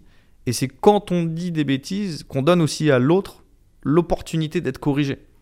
Et en fait, on est un peu dans l'ère où on attend à ce que les gens disent tout de, de manière parfaite. Mmh. Et quand il dit un truc imparfait, au lieu de le corriger, au lieu de dire ah bah tiens, il a dit un truc qui me semble pas vrai, ou, ou d'avoir un petit peu de candeur, ouais, ouais. C'est, non seulement c'est sorti de son contexte, mais en plus c'est anti, euh, enfin c'est, c'est, c'est presque anti-progrès, parce que quand il pense idéologiquement, ce serait bien plus efficace quelqu'un qui dit de la merde d'aller lui, lui expliquer pourquoi il a dit de la merde, que juste de le clasher sur le fait qu'il, qu'il a dit quelque chose qui est, qui est mauvais. Donc ouais. je pense que pour moi, c'est même plus grave que ce que tu dis, qui est finalement la manipulation des mots, c'est qu'on on perd la conversation et on perd la légèreté et le droit de se tromper ou d'oublier, qui donne à l'autre en fait le, la possibilité de, de te permettre de progresser. Mmh. Ouais, complètement. Complètement d'accord. Euh, c'est super intéressant ce point-là, et j'ai un autre, euh, j'ai un autre sujet, on passe un peu du, du coq à l'âne, mais C'est, c'est, c'est, on reste dans le cadre des N F T euh, mmh. et, et, et du design. C'est justement la hype sur les N F T. Ouais. Tu, tu en parlais tout à l'heure du fait que bah, tu as certaines images, euh, œuvres d'art, euh, euh, art numérique, digital, euh, assets, appelons ça comme on veut finalement. Euh, mais en gros, ces tokens non fongibles qui ont pu pour certains euh, euh, s'échanger euh, à des centaines de milliers de dollars, des millions de dollars pour certains, ou même juste cinq mille dollars, une petite photo, alors que tu en as douze mille dans une mmh. collection potentiellement, ou, ou cinq mille, six mille, sept mille, peu importe. Selon toi, Alors qu'aujourd'hui, justement, pour donner du cadre, au moment où on enregistre cet épisode, on est euh, le vingt-trois mai deux mille vingt-trois. Donc, il s'est passé quand même euh, du temps depuis la hype mmh. des N F T. Ce qu'on a pu constater avec ce temps, c'est que quatre-vingt-dix-neuf pour cent des volumes euh, ont disparu et que la plupart des projets, voire la quasi-intégralité des projets, je pense qu'on peut les compter sur les doigts d'une main, ceux qui n'ont pas été aussi impactés que ce que je, viens d'évoquer, que ce que je vais évoquer, ont perdu entre euh, quatre-vingts et quatre-vingt-quinze pour cent de leur valeur, mmh. si ce n'est plus pour certains. Euh, selon toi, plus en tant qu'artiste d'une part, mais aussi en tant qu'acteur de ce marché, qui est encore présent euh, dans ce marché du Web trois et qui fait aussi du consulting, l'entrepreneuriat dans, dans ce marché euh, au quotidien au moment où on se parle, euh, c'est lié à quoi ? Je pense que, et c'est bien parce qu'on va en, en revenir aux fondamentaux de la crypto, je pense que la crypto et les N F T euh, et la DeFi, ça a marché parce qu'il y a tous les éléments nécessaires pour que ce soit une révolution. C'est-à-dire qu'il y a une, une idéologie, des gens qui soutiennent et des acteurs puissants qui sont dedans. Et pour moi, euh, tu ne peux pas avoir autant de volume si l'idée de base n'est pas bonne. Alors évidemment, il y a eu plein de dérives, mais c'est un peu comme Internet. Pour moi, la crypto, euh, c'est un outil qui peut vraiment changer la manière dont le monde va fonctionner. Ça amène une idéologie nouvelle. Euh, le Bitcoin, ça a été créé, on va dire, un petit peu en réponse à la crise de deux mille huit. Et c'est une manière d'amener euh, un petit peu... Euh, l'idée, c'était une monnaie peer-to-peer euh, qui soit, euh, qui, qui soit pas, on va dire, euh, susceptible de, de perdre de la valeur comme le dollar qui a perdu son peg. C'est-à-dire qu'aujourd'hui, le dollar, il, il est backé sur rien du tout, alors qu'à euh, une époque, c'était, au moins, il y avait des réserves d'or en face. L'idée du Bitcoin et ensuite de, de, de la crypto-monnaie en général... est révolutionnaire et je pense qu'on a eu des gros mouvements parce que les gens ont compris ça. Les gens se sont emballés après. Il y a eu, euh, on va dire, de la spéculation euh, à un niveau euh, incroyable. Euh, mais je pense que l'idée reste révolutionnaire. Et les N F T, tu, tu parles, tu mets en lumière euh, tous ceux qui n'ont pas marché. Je ne sais pas si tu as vu, je crois que c'est il y a quelques jours, il y a eu un Fidenza. Euh, du coup, c'est, c'est de l'art génératif qui est fait par un artiste qui s'appelle Tyler Hobbs, okay. qui a été vendu chez Sotheby's pour un million.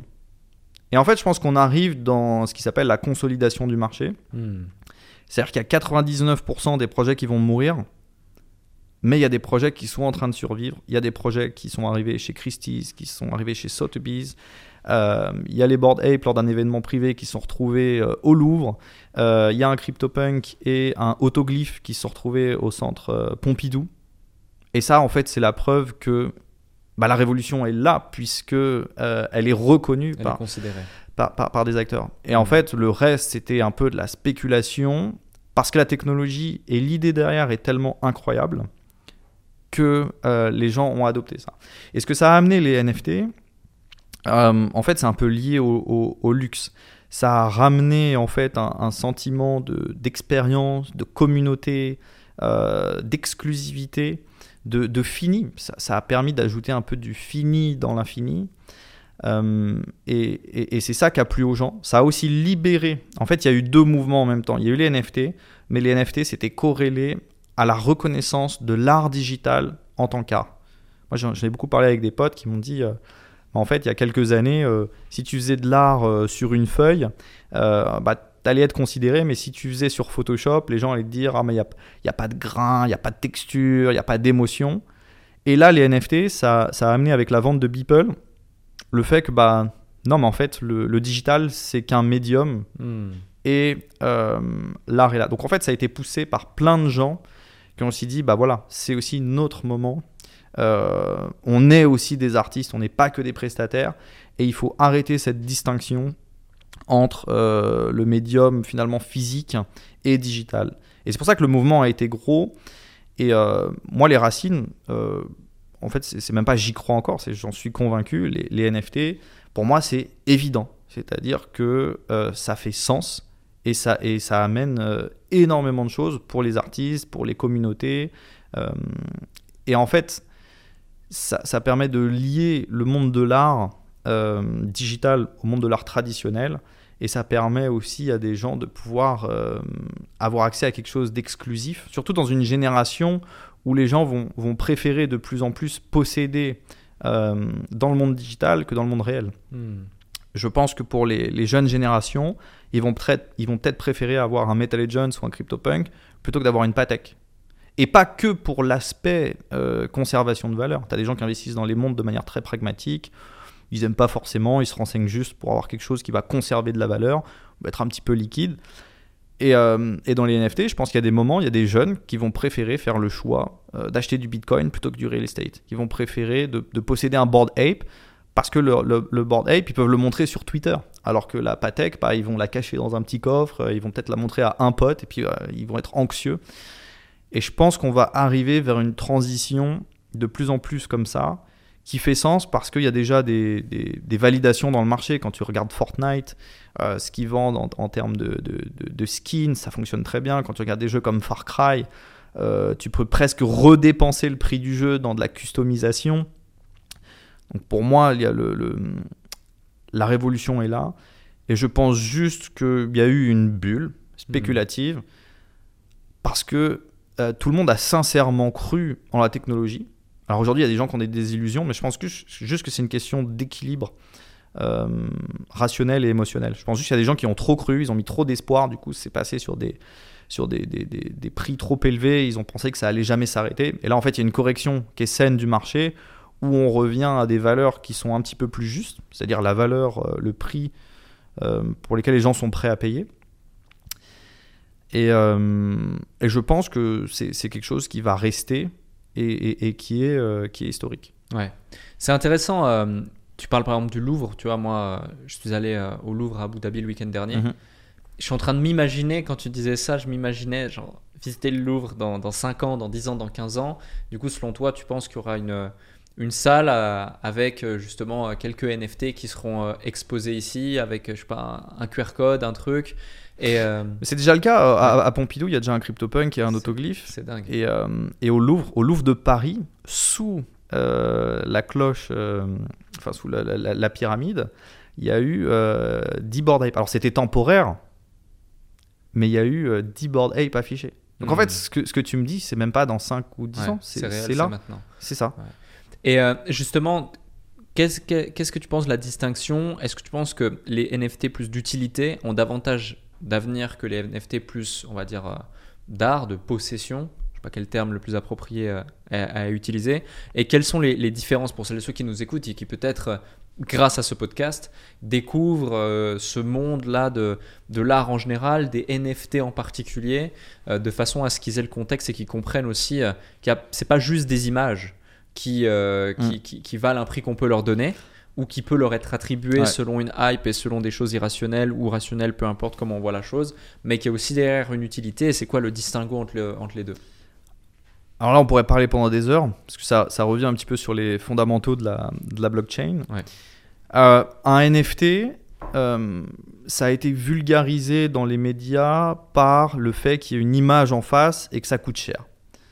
T'as des N F T qui peuvent coûter zéro. En fait, c'est juste une inscription sur la blockchain. Mmh. Et dans les N F T, tu as plusieurs types de N F T. Tu as un N F T où ça peut juste être des métadatas. Tu as des, des N F T où ça peut être une image. Tu as des N F T où ça peut être, on va dire, une clé qui va débloquer des choses.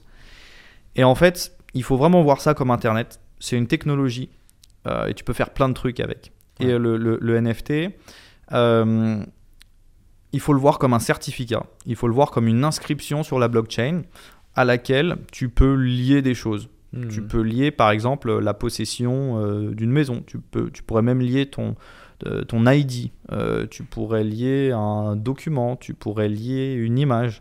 Euh, tu pourrais lier euh, un membership qui te permette de débloquer quelque chose dans une application. Donc, en fait, je pense que des fois, il faut, euh, il faut se réintéresser un petit peu à la, à la blockchain et voir ça d'un point de vue technologique. En fait... Euh, Très souvent, il y a des, il y a, il y a, il y a des gens qui vont dire « Ah, mais euh, la crypto-monnaie, c'est trop volatile euh, » ou la, « La crypto, est-ce que c'est un casino ou est-ce que c'est de l'investissement ?» En fait, c'est juste plus large que ça, c'est une technologie. Quand tu regardes tous les, tous, tous les types de currency que tu vas trouver, tu vas avoir des, des monnaies inflationnaires, des monnaies déflationnaires, tu vas avoir des stablecoins, euh, tu vas avoir des, des, des monnaies qui sont euh, sur de l'or tokenisé et même maintenant… Euh, Et à Dubaï, ils sont très en avance là-dessus. T'as, t'as Damak, je crois, qui lance euh, les, le real estate tokenisé. Donc en fait, c'est juste un certificat sur la blockchain et derrière les applications sont, sont multiples, et c'est pour ça que euh, ça, ça mérite vraiment de s'y intéresser, de comprendre comment ça peut changer le monde, comment ça peut améliorer des choses, parce qu'en ce moment il y a un, il y a un enjeu, euh, et ça j'en parlerai en fin de vidéo parce que c'est un, c'est un projet sur lequel je travaille, euh, qui, qui, il y a, il y a un enjeu qui doit être résolu, c'est-à-dire que la blockchain c'est en même temps, c'est en même temps une technologie, si tu respectes l'idéologie de base, qui peut euh, libérer euh, un petit peu l'humain, mais si c'est mal employé, ça peut devenir quelque chose de dystopique. Parce que le principe de, de la blockchain, par exemple, si tu prends Bitcoin, tu as euh, une adresse publique qui est anonyme, où on peut voir tous les échanges. Par exemple, moi, si je te donne un, un Bitcoin et que tu vas en donner au technicien et qu'il me le rend, on peut voir que bah, les adresses ont échangé entre elles. Mais on ne sait pas forcément qui est derrière. Donc ça permet... Euh, si quelqu'un triche, si quelqu'un fait quelque chose de, de, de borderline, ou euh, s'il y a une application qui est un petit peu louche, de flaguer l'adresse et de comprendre que cette adresse, elle a fait quelque chose qui n'est pas normal. Mais il y a une protection, euh, il y a une protection de l'individu qui est quand même imp- importante, parce que euh, en tant qu'individu, le, le, le côté privé, c'est ce qui nous permet de, des fois de faire des choix plus éclairés. La preuve, quand tu vas voter, euh, tu vois, t'es, t'es, c'est privé euh, ton mmh. vote. Et dans une société où on cherche à avoir trop de data, finalement, ce qui te définit, ce qui définit tes, pen- tes pensées, ça peut aussi être les livres que tu achètes, les choses que tu collectionnes, ou euh, par exemple ton registre médical. La blockchain, ça peut t'aider autant euh, à sécuriser des informations et que ça ne se perde pas et que tu puisses le transmettre à tes enfants de manière sécurisée et que personne d'autre puisse y avoir accès, que créer euh, quelque chose de dystopique où finalement on va pouvoir traquer tout le monde. Hmm. Et en fait, il est là l'enjeu. Euh, il est là l'enjeu. Et cette année, on a vu passer énormément de choses. C'était, c'était, assez, euh, c'était assez incroyable. Euh, tu prends les scandales comme F T X, finalement, qui était un, un exchange, donc un, un petit peu comme une banque, si on vulgarise, un endroit où tu mets tes cryptos, euh, qui s'est complètement effondré. On a vu des projets comme Luna, où euh, il y avait même un stablecoin. Donc, c'est, c'est, c'est une monnaie qui est censée rester stable, qui s'est effondrée. Et d'ailleurs, j'ai une anecdote là-dessus qui est, qui est horrible. Euh, ça me fait un petit peu rire, mais c'est, c'est mon côté cynique. J'ai un, un ancien élève à moi euh, qui n'a jamais gagné euh, énormément d'argent, qui avait lancé euh, son projet N F T, euh, qui avait lancé ça sur euh, Luna.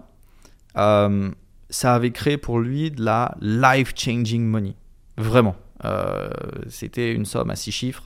Euh, et c'est un gars, tu vois, qui gagnait quelques milliers par mois. Et bah après, Luna s'est effondrée, il a tout perdu. Et en plus, il y avait un stablecoin, c'est-à-dire que soit tu gardais en Luna, soit tu mettais justement ce, je sais plus ce que c'était, c'était l'U S D. C'était du, euh, ouais, je sais plus ce que c'était, mais euh, Terra Luna, non, non, c'était du. Ouais, t'avais le, t'avais le coin euh, de Terra Luna et t'avais aussi un, ouais, un, un stablecoin stable algorithmique. Ouais, ouais, ouais. ouais. qui te permettait justement de toujours rester vers une valeur euh, proche du dollar. Et tu te dis, c'est horrible. Il a gagné de l'argent. Il a essayé de sécuriser son argent en le mettant sur quelque chose qui est réputé stable, les stablecoins. Je crois que c'était U S T. Ouais, c'est ça, U S T. Et en fait, l'U S T s'est pété la gueule. Et lui, il n'y a pas cru. Il s'est dit, oh, ça, ça dépègue, ça va, ça va remonter. Et il a tout perdu. Hmm. Et, euh, et, et, et ça, c'est des anecdotes quand même. C'est, c'est, c'est bouleversant. Ouais. C'est, euh, c'est bouleversant. Et euh, donc, ouais, on a eu Terra, on a eu énormément de fonds qui se sont effondrés, on a eu F T X. Et, euh, et, et je pense qu'il y a beaucoup d'enjeux à résoudre pour éviter de tomber justement dans, ces, dans, dans, dans ce monde un petit peu dystopique où finalement la blockchain euh, ne, ne viendrait pas protéger, mmh. euh, on va dire, les citoyens, mais viendrait pour les, les traquer. Ouais, je vois. Et il y a des scandales en ce moment, justement, avec euh, Ledger. Je ne sais pas si tu as suivi. Ils ont annoncé euh, qu'ils allaient utiliser, euh, ça s'appelle un, un, un shard. Euh, et ça te permet de, de découper ta, ta clé privée en, en plusieurs parties. Donc, admettons, trois parties pour Ledger. Ils vont le donner euh, à une société privée, une autre société privée et à toi. Et pour pouvoir récupérer tes sous, il faut au moins qu'il y ait deux des, des, des, des trois shards. Dans l'idée, dans leur, dans leur idée, ils ont présenté ça comme quelque chose qui allait aider vers, euh, vers l'adoption. Et en fait, il y a un problème avec ça. Euh, c'est que s'il y a, euh, on va dire, une ordonnance de justice, eh ben, la justice peut saisir tes clés privées. Mmh. Alors que toute, toute l'idée derrière Ledger, c'est euh, ce qui s'appelle le self-custody. C'est le fait que tu possèdes tes clés privées et que personne ne peut y toucher. Et nous, en tant qu'Européens, un Européen, il ne va pas avoir le problème. Il va dire, bon, bah, voilà, si tu n'es pas, euh, si t'es pas un terroriste ou si tu ne fais pas un truc grave, en fait, tu n'as pas à t'inquiéter. Mais l'idée de base de, de, de la crypto, c'est, euh, c'est vraiment ne, ne fais confiance à personne. C'est euh, your keys, your coin, don't trust, verify. Et, euh, et nous, on a de la chance, tu vois, dans, dans les pays dans lesquels on est. Mais si tu prends d'autres pays, comme par exemple l'Iran, on a des histoires de gens qui avaient des, des, des vies normales et puis qui se sont fait saisir leurs assets. Donc euh, ouais, Ledger, bon, si t'es français, euh, suisse, euh, ouais, ok, peut-être que t'as pas à t'inquiéter avec cette feature. Mais qu'est-ce qui se passe dans des pays justement du tiers-monde ou dans des pays justement où il y a un petit peu plus d'instabilité et où il pourrait y avoir un, justement un, un pouvoir centralisé qui, qui ordonne à Ledger de finalement donner ses clés. Hmm. Et c'est ça le risque, et c'est là où les, les, les enjeux de la crypto-monnaie euh, sont... Enfin, de la, de la blockchain en général, ça touche aussi les N F T, ça va toucher tout ce qui va se faire sur la blockchain, sont complexes. C'est qu'en même temps, tu, tu dois responsabiliser les gens, tu dois les protéger, mais l'idée de base, c'est euh, de ne pas faire confiance, de vérifier. Et c'est pour ça que je pense que si on veut mieux avancer, il faut avoir... Euh, des, des choses qui sont open source, ce qui permet justement à des communautés de pouvoir vérifier et approuver quelque chose. Et je pense que l'open source va avoir un enjeu majeur et le self-custody euh, aussi, le fait de pouvoir posséder ses assets. Quand tu parles d'open source, tu parles par exemple de vrais D A O ou des choses comme ça ou autre chose encore? Open source dans le sens où euh, le code est public et okay. peut être vérifié, okay, audité de... par n'importe qui. Je vois, ouais. Euh, tu parlais d'un... d'un projet qui viendrait potentiellement solutionner ça. Parlons-en peut-être maintenant, ouais. euh, dans le sens où bah, ça se trouve, même moi je vais le découvrir, tu m'en as mais peut-être oui. pas parlé encore, intéressant. Et, euh, et parce qu'après on va parler d'I A notamment, mm-hmm. on va parler de différentes choses encore, du coup euh, qu'est-ce que tu prévois? Alors du coup, euh, bah, comme tu le sais, la plupart de mon temps est passé sur Metal Legends. Mm-hmm. On n'en a pas beaucoup parlé, mais je pense que le projet est assez bien expliqué. Ouais. Euh, et je Robin conseille... avait fait aussi une interview sur, sur la chaîne, sur le déclic. Un des tout premiers déclics ouais. d'ailleurs euh, de, de, de l'émission. Je conseille à tout le monde de regarder cette vidéo. Euh, je ne vais pas faire de la redite sur ce qu'a dit Robin, mais l'histoire de Metal Legends, elle est, elle est digne d'une série Netflix. On mettra une fiche, on mettra d'ailleurs un lien ouais, sur ouais. tes réseaux sociaux, mais on mettra une fiche en, en dessus. Euh, si vous regardez sur YouTube, il y aura la fiche. Si vous regardez sur les autres plateformes, revenez au début des émissions. Regardez de temps en temps euh, d'autres émissions. Mettez aussi les ouais. cinq étoiles sur Apple Podcast, sur les plateformes de streaming préférées. C'est important pour le podcast. Mais, euh, mais ouais. Ah, j'en, j'en ai pas parlé, mais euh, si tu m'avais laissé choisir le sujet et que Robin n'avait pas fait... Euh, le déclic, je pense qu'on aurait parlé pendant deux heures de Metal Legends. Tellement l'histoire, elle est incroyable, ouais. euh, mais tellement c'est... Euh... Enfin, voilà, regardez, le... regardez l'autre podcast euh, de Robin. Et du coup, euh, via Metal Legends, ça a été un projet euh, qui m'a permis justement de passer en tant que, on va dire, que directeur de studio, vendeur de prestations de services. Et formateur, tu étais formateur. Et aussi. formateur aussi. Ouais. Euh, que ce soit dans, dans, dans les écoles euh, comme en ligne. Voilà, j'ai mmh. des formations en ligne, plus euh, je donne des cours euh, en école. Ouais. Euh, ça m'a permis de plus devenir justement euh, passer du côté euh, entrepreneuriat et de rencontrer des gens justement qui étaient acteurs euh, de, de, de la blockchain. Et en fait, ça te fait rencontrer des gens incroyables. Via Meta Agents, on a connecté avec des, des, des, des sociétés de la Silicon Valley, les gens justement euh, chez euh, Anchor. Euh, donc pas euh, Anchor Protocol, c'est qui était le truc de Luna, mais euh, A N K R. Il euh, y a Robin, je crois la semaine dernière, il a eu un, un appel avec Eric Larchevêque, qui justement mmh. est l'un des, des, des cofondateurs de Ledger. Et en fait, ça ouvre des opportunités et des connexions euh, juste incroyables. Et euh, hier, justement, j'avais un, un call avec euh, le gars, je crois qu'il a le deuxième ou troisième token le plus swappé sur Uniswap. Mmh. Ça représente des, des, des centaines de millions. Et tu vois, ça, ça, ça a vraiment ouvert euh, un monde ultra challengeant, plein de difficultés. Et si tu es passionné, si vraiment tu crois, comme moi, euh, dans les N F T, dans la blockchain, tu as envie d'amener ta pierre à l'édifice. Et du coup, il y a un projet sur lequel euh, je travaille. Donc, bien évidemment, avec d'autres personnes. Moi, ma partie, elle est plus euh, sur cofondateur et brand director. Donc, la personne qui va aider euh, à travailler justement un petit peu l'image, Euh, la marque, euh, l'aspect luxe et la communauté qui aura autour de ce produit. euh, on se lance le challenge de euh, travailler sur un hardware wallet luxueux. En fait, ce sera le premier hardware wallet euh, sur le segment luxe, c'est-à-dire euh, plutôt, tu vois, comme le private banking, avec un aspect où tu peux euh, avoir quelqu'un euh, en service après-vente, une, une véritable personne, et pas juste une F A Q euh, ou, euh, ou un email. Et vraiment avoir un beau device avec des finitions euh, Damascus métal, euh, or. Et justement, le, le challenge de ce produit, ça va être de, de construire quelque chose qui permette de, de résoudre plusieurs problèmes, euh, qui soient des problèmes de sécurité, euh, comme des problèmes de, de, on va dire de, de, de trust, de confiance. Parce qu'il y a encore beaucoup de problèmes. Euh, l'un des problèmes principaux, euh, c'est le problème du flingue sur la tempe. Quand tu as un ledger, tu es responsable de, de ton argent. Et euh, bah, s'il y a quelqu'un qui arrive chez toi, qui te prend en otage, qui prend en otage, on va dire, euh, tes gamins, et qui te dit « bon, bah, file-moi ta clé privée euh, », bonne chance pour ne pas lui filer. Et donc, de, de, de par cette passion, de par l'utilisation au quotidien de, de la blockchain, c'est là où tu réalises tous les, les problèmes qu'il peut y avoir. Mmh. Et c'est là où, si tu es un vrai passionné, tu as aussi envie d'apporter ta pierre à l'édifice pour pouvoir les résoudre. Ouais, et je fais une petite parenthèse entrepreneuriale aussi, et c'est super intéressant ce que tu évoques ici, c'est que encore plus dans un nouveau marché, c'est à ce moment-là qu'on peut identifier des trous, des opportunités, des choses à combler. Exact. Pour en tirer profit et venir trouver des solutions, créer des choses, tu vois.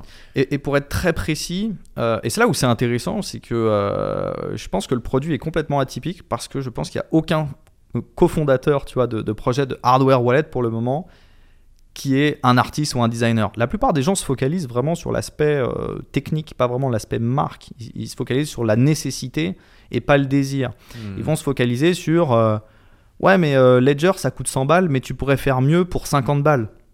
Ils se focalisent vraiment sur l'aspect euh, purement… Euh, features. C'est ça, purement features, purement euh, utilitaire, purement geek. Et euh, moi, j'ai vraiment envie de me focaliser vraiment sur le côté euh, expérience. Et de, de, de, de protéger, on va dire, les fonds des gens qui ont, on va dire, euh, plus de capital ou des entreprises sur la blockchain qui vont, on va dire, rencontrer des challenges différents euh, que ceux du retail. Et je, et je pense que c'est assez, euh, c'est assez intéressant. Et pour revenir sur ce que tu as dit, ce projet, il a mis beaucoup, beaucoup de temps à, à germer dans le sens où euh, ce n'est pas un projet qui va rentrer en compétition avec Ledger ou Trezor. C'est même un projet qui peut devenir partenaire. Parce que l'idée, c'est que ce soit un produit de niche. Et en fait, pour moi, le marché, euh, et tout, tout mon respect va à Ledger, Trezor et les, et, les, et, les, et les wallets qui consolident déjà le marché. Mon point de vue, c'est qu'aujourd'hui, tu ne peux plus concurrencer Ledger ou Trezor. Je pense qu'ils sont trop gros, ils vont continuer d'évoluer. Mmh. Peut-être qu'ils ont fait des erreurs récemment, mais c'est ce qui, c'est ce qui te fait aussi grandir en tant qu'entreprise. Euh, et l'idée, c'est vraiment de se placer sur le segment luxe. Ouais. Parce que le segment luxe, le segment private banking de la crypto n'existe pas encore. Mm. Et euh, comme anecdote, alors il y, y a des banques privées. Euh, déjà, elles vont pas faire de self-custody. Et les banques privées crypto, en fait, elles vont même garder ton argent sur un ledger. Mm. Et, et c'est là où tu vois le côté ridicule de la chose. C'est que tu as des gens qui vont payer des banques privées compatibles avec la crypto, qui vont prendre des fees monstrueux par mois pour qu'en fait... Euh, ce soit, on va dire, gardé sur un self-custody, mais juste, c'est pas toi qui le gardes, c'est la banque. Mmh. Donc, je pense qu'il y a beaucoup de challenges euh, à, à résoudre là-dessus. Et là, c'est, c'est des projets voilà, qui sont toujours d'envergure. Euh, des projets comme Metal Legends ou, ou ce projet-là, ce qu'il faut comprendre, c'est que là, on passe vraiment sur des équipes qui sont beaucoup plus grandes. Metal Legends, euh, il y a, y a les cofondateurs, il y a Robin et moi, mais aujourd'hui, il euh, y a des studios qui travaillent derrière, il y a vraiment des grosses équipes et des grosses structures. Ouais. Et il ne faut pas non plus euh, que les gens euh, qui me regardent tombent dans le biais du surhomme et se disent ah, « bah, tiens, Maxime, il, il fait le hardware tout seul ». Non, c'est des projets où tu as des équipes énormes, tu travailles avec plusieurs sociétés, tu as ouais. des associés spécialisés dans chaque domaine. Ça aussi, c'est important à comprendre. Et, euh, et c'est là où je sais que j'ai trouvé ma voie parce que euh, quand j'avais le studio, j'avais pas envie de scaler. Et là, avec Metal Legends... T'es excité, euh... t'as envie de scaler, ouais. Genre... Ouais, t'as, t'as envie que ouais. ça devienne... Euh... Moi, j'ai envie que ça devienne l'un des projets euh, top dix. Euh, j'ai envie que ça devienne euh, la, la vision euh, qu'on a eue. Et, euh, et c'est pareil pour ce, pour ce projet de, de hardware wallet. J'ai envie que ça devienne une, une référence. Et s'il mmh. faut travailler avec deux cents personnes, j'aurais envie de travailler avec deux cents personnes. Mmh. Alors que quand je travaillais avec le studio, je voyais plus de problèmes. Et euh, très souvent, il y avait une confirmation des problèmes quand j'essayais de scaler un peu. Il y avait plus d'argent, mais il y avait aussi plus de frustration, plus de problèmes. Et, euh, Et on l'a déjà expliqué, mais le, le problème de l'activité de prestation de service, c'est que très souvent, euh, surtout dans, dans le design, tu monétises ton temps. Et il y a peu de personnes qui peuvent te remplacer, donc le, le modèle de, de scale est quasi impossible. Sinon, il faudrait trouver plein de personnes qui ont les mêmes talents, les mêmes compétences que toi. Hmm. Et ben, souvent, les gens qui performent aussi vont créer leur propre studio. Donc, euh... ouais. Excellent. Super intéressant. Ça sort quand, ce projet ? Alors, tu pourras mettre le lien en description. Pour okay. le moment, on est en étape de levée de fonds. On est en phase de prototype. Okay. Et euh, je pense que c'est un projet qui, au moment où on enregistre cette vidéo, je pense que ça sort dans deux ans. Okay. Ah, c'est des projets d'envergure. C'est, c'est vraiment un travail énorme. Hmm. Et après, au moment où tu as ton prototype, il faut le faire vérifier. Il faut le faire vérifier par des pairs. Euh... Ouais. Mais c'est, c'est là que c'est intéressant, justement. Euh, c'est que c'est une autre dimension entrepreneuriale aussi pour celles et ceux qui nous écoutent.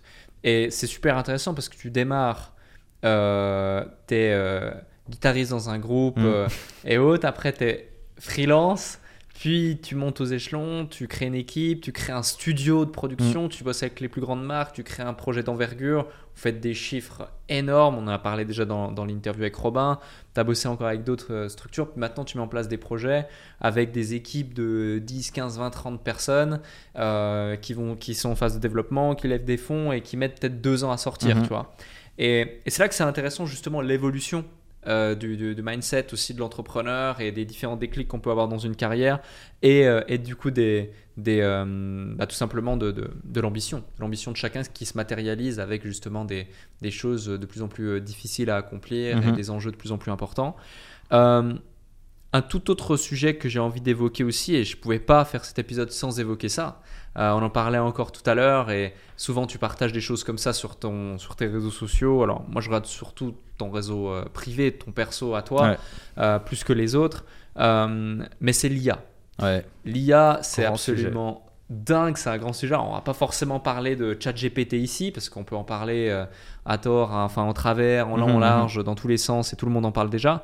Mais plus l'I A dans le monde du design, dans le monde ouais. de la création, euh, que ce soit de la vidéo, que ce soit euh, euh, de l'image, que ce soit peu importe. Quand tu vois certaines choses, hier encore, je voyais un truc qui était partagé par, euh, je sais plus qui, par Oussama. Je regardais sa story. T'as quelqu'un qui arrive, il fait un schéma comme ça, tac, tac, tac, tac, tac. Il écrit un prompt mm-hmm. et ça charge. Et vraiment, littéralement, en quinze secondes, t'as un décor complet de film qui mm-hmm. sort avec les ombres, les lumières, les lueurs, le soleil, le truc. Tu te dis, c'est fou. Puis euh, t'avais un vaisseau spatial à côté. Il écrit un autre prompt pour modifier le ouais. vaisseau. Tout se fait en automatique en seulement quelques secondes. C'est un des cas d'application, un des champs d'application, parce qu'il est très visuel, donc tout de suite les gens le partagent et le voient. Il y en a, j'imagine, tellement d'autres. Est-ce que tu peux justement, toi, en tant qu'artiste et acteur du marché, du design, de la création depuis des années, qui en plus a une école, mmh. et donne des cours, euh, a eu un studio et, et, et vit ça au quotidien, euh, nous donner les insights de justement à quel point ça change l'industrie et à quel point ça impacte ou ça va impacter euh, l'industrie concrètement. Les deux plus grandes blessures euh, qu'ont vécues les artistes, ça a été les N F T, qui a été euh, un coup de fusil à pompe. Et là, la, la tête est tranchée par l'I A. C'est-à-dire que la quasi-totalité des artistes sont plutôt pessimistes. Et je vais prendre aujourd'hui le risque euh, de me placer un petit peu à, à contre-courant. Je sais que la quasi-totalité des artistes que j'ai dans mon réseau vont pas penser comme ça. Et on le voit d'ailleurs sur les publications Motion Designers, quand il y a quelque chose qui est partagé avec de l'I A, il y a un, un nombre d'insultes qui est, euh, tu vois, incroyable. Il y a vraiment une espèce d'effet de rejet. Sur ArtStation, il y avait le mouvement, euh, tu vois, anti-A I, et toutes les, toutes les images avec de l'A I, elles étaient... Euh, Elles étaient, on va dire, euh, euh, barrées, tu vois, il y avait un symbole euh, interdit dessus. Mon point de vue, il est un petit peu plus euh, positif euh, et, et je suis content, j'ai au moins un ami qui partage le même, qui s'appelle Yvan, qui aujourd'hui est euh, directeur de production sur le jeu vidéo euh, Play and Earn euh, Heroes of Mavia, euh, qui est un ami de longue date, qui avait travaillé avec moi justement sur la communauté, on a, on a, on a fait de la production ensemble. Euh, on voulait même monter un studio ensemble euh, ou faire des projets N F T. Au final, nos chemins euh, se, sont, se, sont, se sont séparés, euh, mais pas, pas, pas du tout en de mauvais termes. Hein. Il, il, il mmh. s'accomplit aujourd'hui dans son projet, je m'accomplis euh, dans, dans, dans, dans mes projets. Euh, je pense qu'il y a plusieurs choses. Et le facteur numéro un, c'est la difficulté de vivre avec son temps et de comprendre euh, le fait qu'il y a, des, il y a des choses qui sont éphémères. Et comme me disait Yvan, il me dit « Mais en fait, quand tu réfléchis, euh, faire du Photoshop, il y a quarante ans, ça n'existait pas. » Et, et, et quand tu mets en perspective, bah, c'est peut-être des métiers qui sont apparus et qui, qui peut-être, en partie, vont disparaître. Et, euh, et il faut savoir vivre, il faut savoir profiter de ça. Et je pense qu'il y a un peu une hypocrisie chez les artistes. Euh, parce qu'il y en a beaucoup qui ont accepté des outils qu'utilisait l'I A. Je vais donner un exemple très concret pour les gens qui me regardent, qui sont dans l'art. Euh, tu as un logiciel qui te permet de sortir des images trois D, donc ça s'appelle un moteur de rendu, qui s'appelle Octane Render. Octane Render, euh, ça fait des années qu'il utilise l'intelligence artificielle pour cleaner les images, c'est-à-dire réduire le grain. Tout le monde a été OK d'utiliser l'I A pour réduire le grain. Ta quantité d'artistes qui faisaient de la vidéo, qui étaient euh, totalement OK d'utiliser du style transfer sur la vidéo. Ta quantité d'artistes qui ont été OK d'utiliser l'A I pour faire le processus de rétopologie. En fait, c'est, le, c'est quand tu réarranges les polygones pour créer un, un modèle optimisé pour un jeu vidéo ou pour un film. Il y a quantité d'artistes. Aujourd'hui, si tu leur disais, bon, l'I A, elle ne peut pas fabriquer euh, des images, mais tu peux l'utiliser pour le dépliage U V, qui est le fait de, de découper les polygones, les mettre à plat pour pouvoir faire des textures. Il serait d'accord d'utiliser l'I A. Euh, et c'est là où c'est un petit peu bizarre, c'est qu'il y a, il y a une adoption chez les artistes un petit peu égoïste, euh, mais que je comprends, euh, parce qu'il y a, de la, il y a beaucoup de souffrance. Euh, moi, j'ai la chance de ne pas souffrir aujourd'hui de ça, aussi parce que j'ai pris la décision d'arrêter euh, la prestation de services. D'arrêter de, de, de, de designer pour les autres et de vivre en vendant mon temps. Ça a été un choix, je pense, qui est tombé au, au bon moment. Euh, mais en fait, il y a, y a, y a, y a un, un truc où les artistes, bon bah, s'il y a Unreal Engine qui te permet de sortir des images en temps réel et de charger un nombre illimité de polygones, vas-y, ok, trop bien la technologie. Mais s'il y a Midjourney qui te permet de sortir une image, pas ok.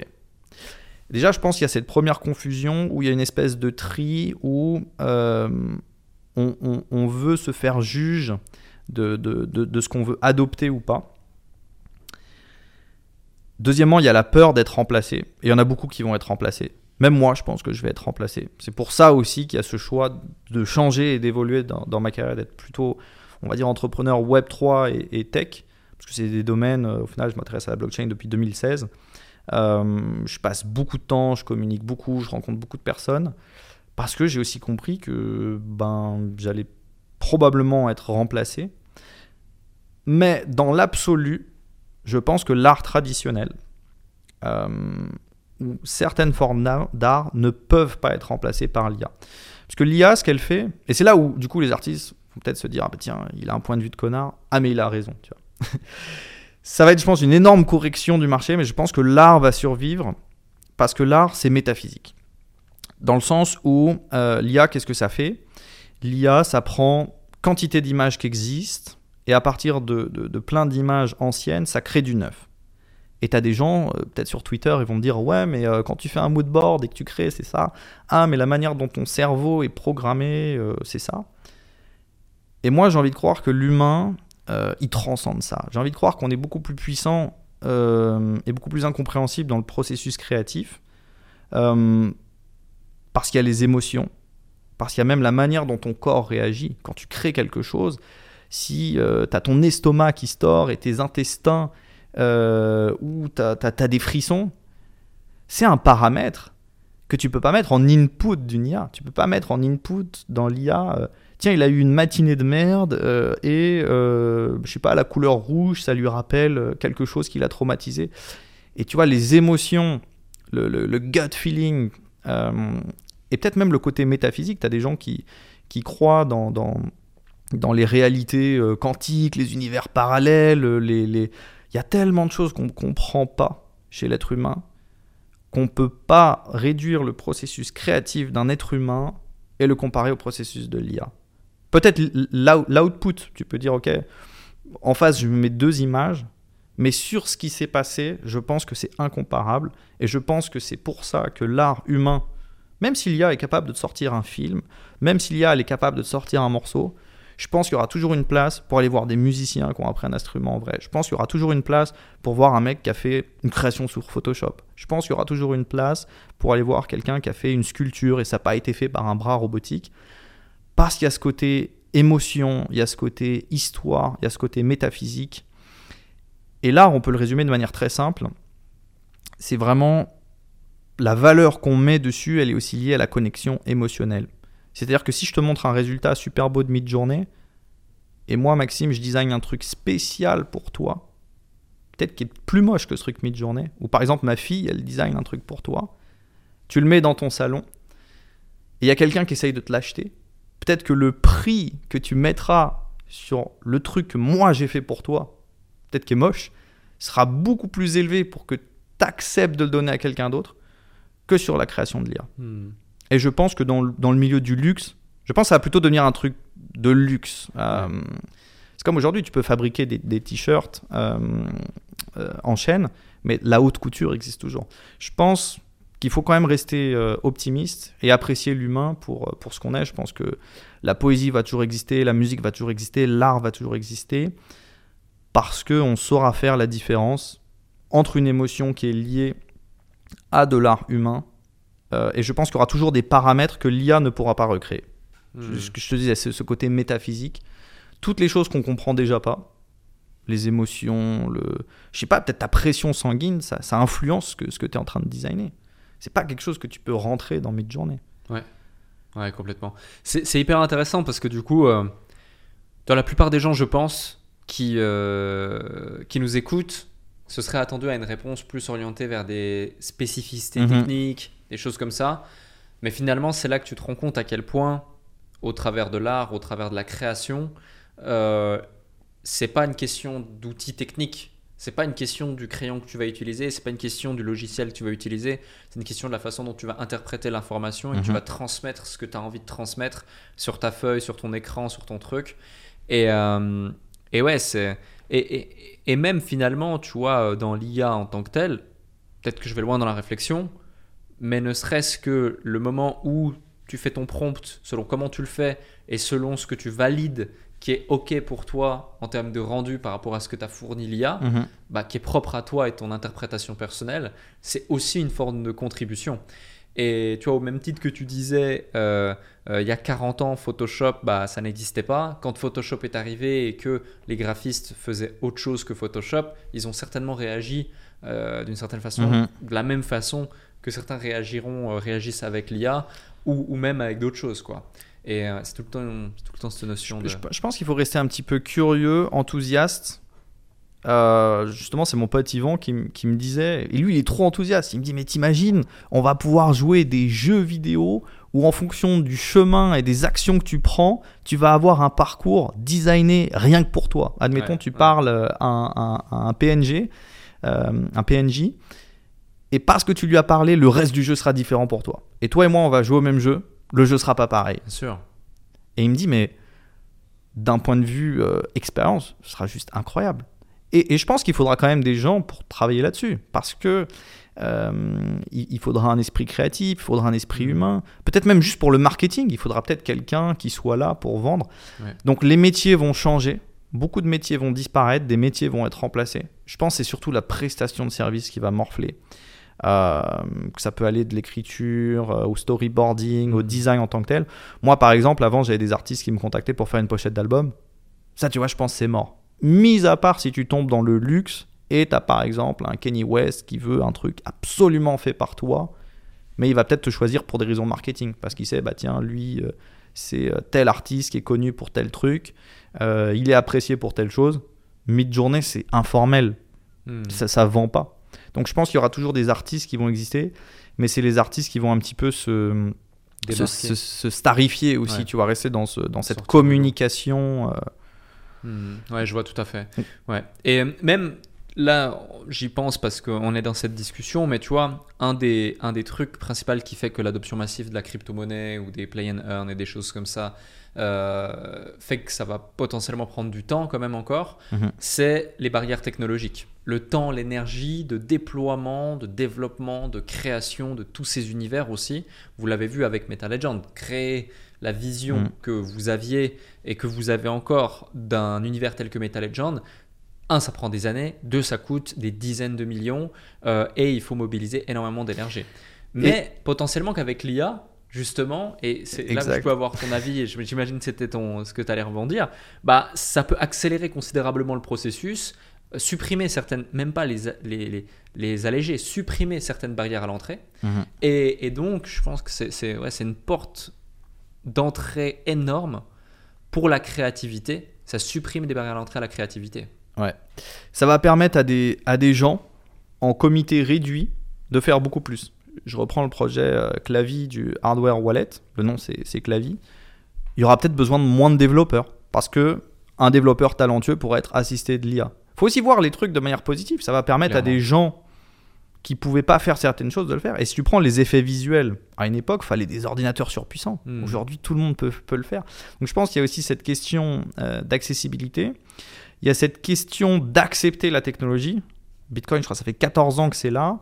Il y a encore plein de gens qui n'ont pas envie de l'accepter. Donc, je pense que même si quelque chose est fonctionnel, euh, il y a aussi l'histoire de, de l'adoption. Là, je crois que tu as Apple qui veut sortir dans pas longtemps leur, leur casque de, de réalité augmentée. Quand Google avait essayé de le faire avec les Google Glass, ça, c'était un tollé. Alors, peut-être qu'en fait, c'était juste excellent. C'est juste que ce n'était pas au bon moment. Mmh. Donc, je pense que tu as aussi ce facteur. Et euh, c'est bien qu'on parle de Meta Agents euh, et même du business en général. Euh, Parce qu'en fait, c'est là où tu te rends compte que ce qui est important dans le business, c'est de faire des choses et apprendre à pivoter. Parce qu'il y a tellement de, de, de trucs incroyables qui vont se passer dans la vie que tu ne peux pas prévoir. Quand on a commencé Meta Agents, l'I A, ça n'existait pas. Aujourd'hui, on est obligé de le considérer, ça évolue vite. Il y a des, il y a des, il y a des choses qu'on voulait faire, peut-être qu'on va devoir changer. Euh, et en fait, je pense qu'un business... Parfois, je me pose la question, parce qu'il y a beaucoup de gens qui parlent de vision, de vision, de vision... Et des fois, je me demande si c'est même pas en fait juste faire un truc et être capable de s'adapter, qui est beaucoup plus important que la vision, parce qu'on est tellement dans un monde où la technologie évolue vite. Enfin, je veux dire, t'aurais voulu imaginer Midjourney il y a un an et demi, c'était pas, c'était pas possible. Même moi, j'y aurais pas cru en tant qu'artiste. Ou je me serais dit, ouais, dans dix ans, tu vois, je me serais dit, c'est de la science-fiction. Mmh. Et c'est là où ça te force à constamment te réinventer. Et c'est là où justement, avec Meta Agents, on est en, en en pleine discussion pour essayer de trouver les pivots qui vont permettre euh, à la marque de continuer d'évoluer. Là, on essaie justement euh, de, de, de penser à, à, des, à des personnages euh, qui soient interopérables, c'est-à-dire que dans, dans différents jeux, tu puisses les amener et avoir une progression euh, qui soit liée euh, en fonction des différentes expériences. Parce que c'est un problème des jeux vidéo. Des fois, si tu, si tu joues à G T A, bah, tu peux pas prendre le personnage que tu avais dans G T A et le foutre dans une bagnole et jouer à un jeu de bagnole et garder une espèce de progression. Et je pense qu'il y a des grands acteurs qui confirment un petit peu cette vision. Et Epic Games avec les MetaHuman. Je pense qu'à un moment, on essaiera de faire en sorte... Mais c'est pareil, ça, ça va prendre des années, ce truc-là. Tout le monde s'imaginait qu'en deux ans, trois ans, euh, il allait se passer quelque chose. On est peut-être plus sur dix ans. Et ça fonctionnera grâce à l'I A, justement, qu'on arrive à cette vision où il y a une vraie interopérabilité dans les jeux. Et je mmh. pense que les sociétés qui vont réussir, ce sera peut-être des projets comme Meta Agents où pendant, je sais pas, sept ans ou huit ans, on a existé, on a fait des trucs, on a essayé d'innover, on a pivoté, et d'un coup, bam, ça a marché. Et là, tu auras tout le monde qui dira « Ah, mais t'es chanceux, t'es là au bon moment. » Non, ça fait huit ans qu'on se prépare, ça fait huit ans qu'on se prépare pour ça. Ouais. Et euh, je sais plus qui avait dit ça, je sais pas si c'est dans un de tes podcasts, mais il y a quelqu'un qui parlait de l'histoire de Google et qui disait euh, « pendant, pendant huit ans, Google, il savait pas trop ce qu'il faisait. » Et, et, et aujourd'hui, tu regardes Google, c'est évident. Ouais, ouais. Et, euh, et je pense que tu as aussi ce truc de, de, de continuer de s'acharner, mais d'avoir l'intelligence créative, et c'est là où la créativité, elle est importante, de ne pas se dire, bon, je vais m'acharner dans ce truc. Nous, mmh. par exemple, avec Metal Legends, je fais un exemple très concret. On voulait sortir un token, on voulait sortir notre crypto.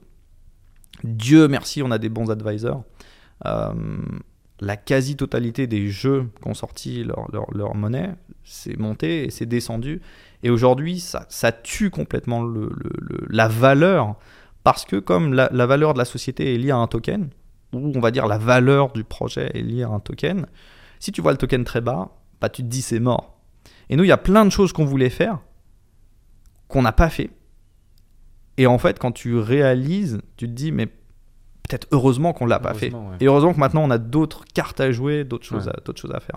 Clairement, clairement. Je rebondis sur quelque chose que tu disais qui est super intéressant, c'est que parfois, on ne se rend pas compte, mais il faut cinq ans, huit ans, tu disais dix ans, quinze ans pour réussir du jour au lendemain. Mmh. Et la plupart des gens, tu vois, voient juste le réussir du jour au lendemain, mais ils ne voient pas que ça fait cinq ans, dix ans, huit ans ouais. que, que, tu, que, tu, que tu fais les choses. Euh, excellent. C'était un super, un super échange. Merci, merci pour tout ce que tu as partagé. J'ai une dernière question à te poser. Euh, mais avant ça, pour celles et ceux qui nous écoutent, qui nous regardent, j'espère que vous avez eu autant de plaisir à nous écouter, à nous regarder que moi j'en ai eu à animer cet épisode. Merci pour ton temps, Maxime, et les différentes choses que tu as pu partager en, en, toute, en toute transparence. Euh, partagez la vidéo, mettez un like, abonnez-vous à la chaîne, mettez les cinq étoiles sur votre plateforme de streaming préférée. Je le dis à chaque fois, mais c'est hyper important. C'est une petite action qui prend quelques secondes, qui est très facile de ne pas faire et d'oublier, mmh. mais qui nous donne tellement de force pour, euh, pour la suite et pour développer euh, encore le, le, le podcast et avoir toujours des invités euh, plus fous et plus, plus inspirants. Euh, et aussi avec la fiche juste en dessus dans quelques minutes à la fin de cet épisode, si vous voulez aller regarder l'épisode que j'avais fait avec Robin où on parle de Metal Legends, ça peut être, ça peut être intéressant pour celles et ceux qui, qui veulent en savoir plus un peu sur ce projet d'une part, mais le monde des crypto-monnaies et des N F T mmh. en général. La dernière question que j'ai envie de te poser, c'est euh, est-ce que tu peux nous partager un truc qui à limite crée une transformation identitaire chez toi, dans ta vie, soit pro ou perso, que tu n'as pas encore partagé dans cet épisode. Ça peut être donc euh, un simple, un simple, ouais, je... simple anecdote. J'ai l'élément. Parfait. Bah, déjà... Quel est ton déclic, ta carte blanche pour le mot de la fin ? euh, C'est un peu morbide, mais bon, euh, aujourd'hui je le prends euh, avec plaisir. Ça a été en novembre deux mille quinze, au lendemain des attentats du Bataclan, dans lequel euh, des membres de mon groupe ont perdu des gens qu'ils connaissaient, que ce soit des amis, euh, d'anciens profs, euh, ou ce genre de choses. Le lendemain, on a eu un accident euh, sur l'autoroute et on est des miraculés. C'est-à-dire que euh, on a fait des tonneaux en van euh, sur l'autoroute. En fait, on, on a perdu une roue. Et j'ai vécu... Euh, c'est pas l'expérience de mort imminente, mais c'est le, le stress de mourir. Et euh, tu voudrais le provoquer, ce serait pas possible. C'est-à-dire que j'ai vu, euh, j'ai vu la fin arriver. Je, je me suis dit, ça y est, c'est fini, je vais mourir. Et j'ai vu la, la, la scène au ralenti. Et c'est là où j'ai compris aussi que le, le corps humain est très, extrêmement puissant, parce que le, la manière d'analyser, de vivre la situation, c'est indescriptible. C'est une espèce de, de mode survie qui se, qui se déclenche. Et, euh, et on s'en est plutôt bien sorti. Bon, je, je me suis fait opérer, je me suis fait ouvrir euh, au niveau de la ligne blanche, du nombril.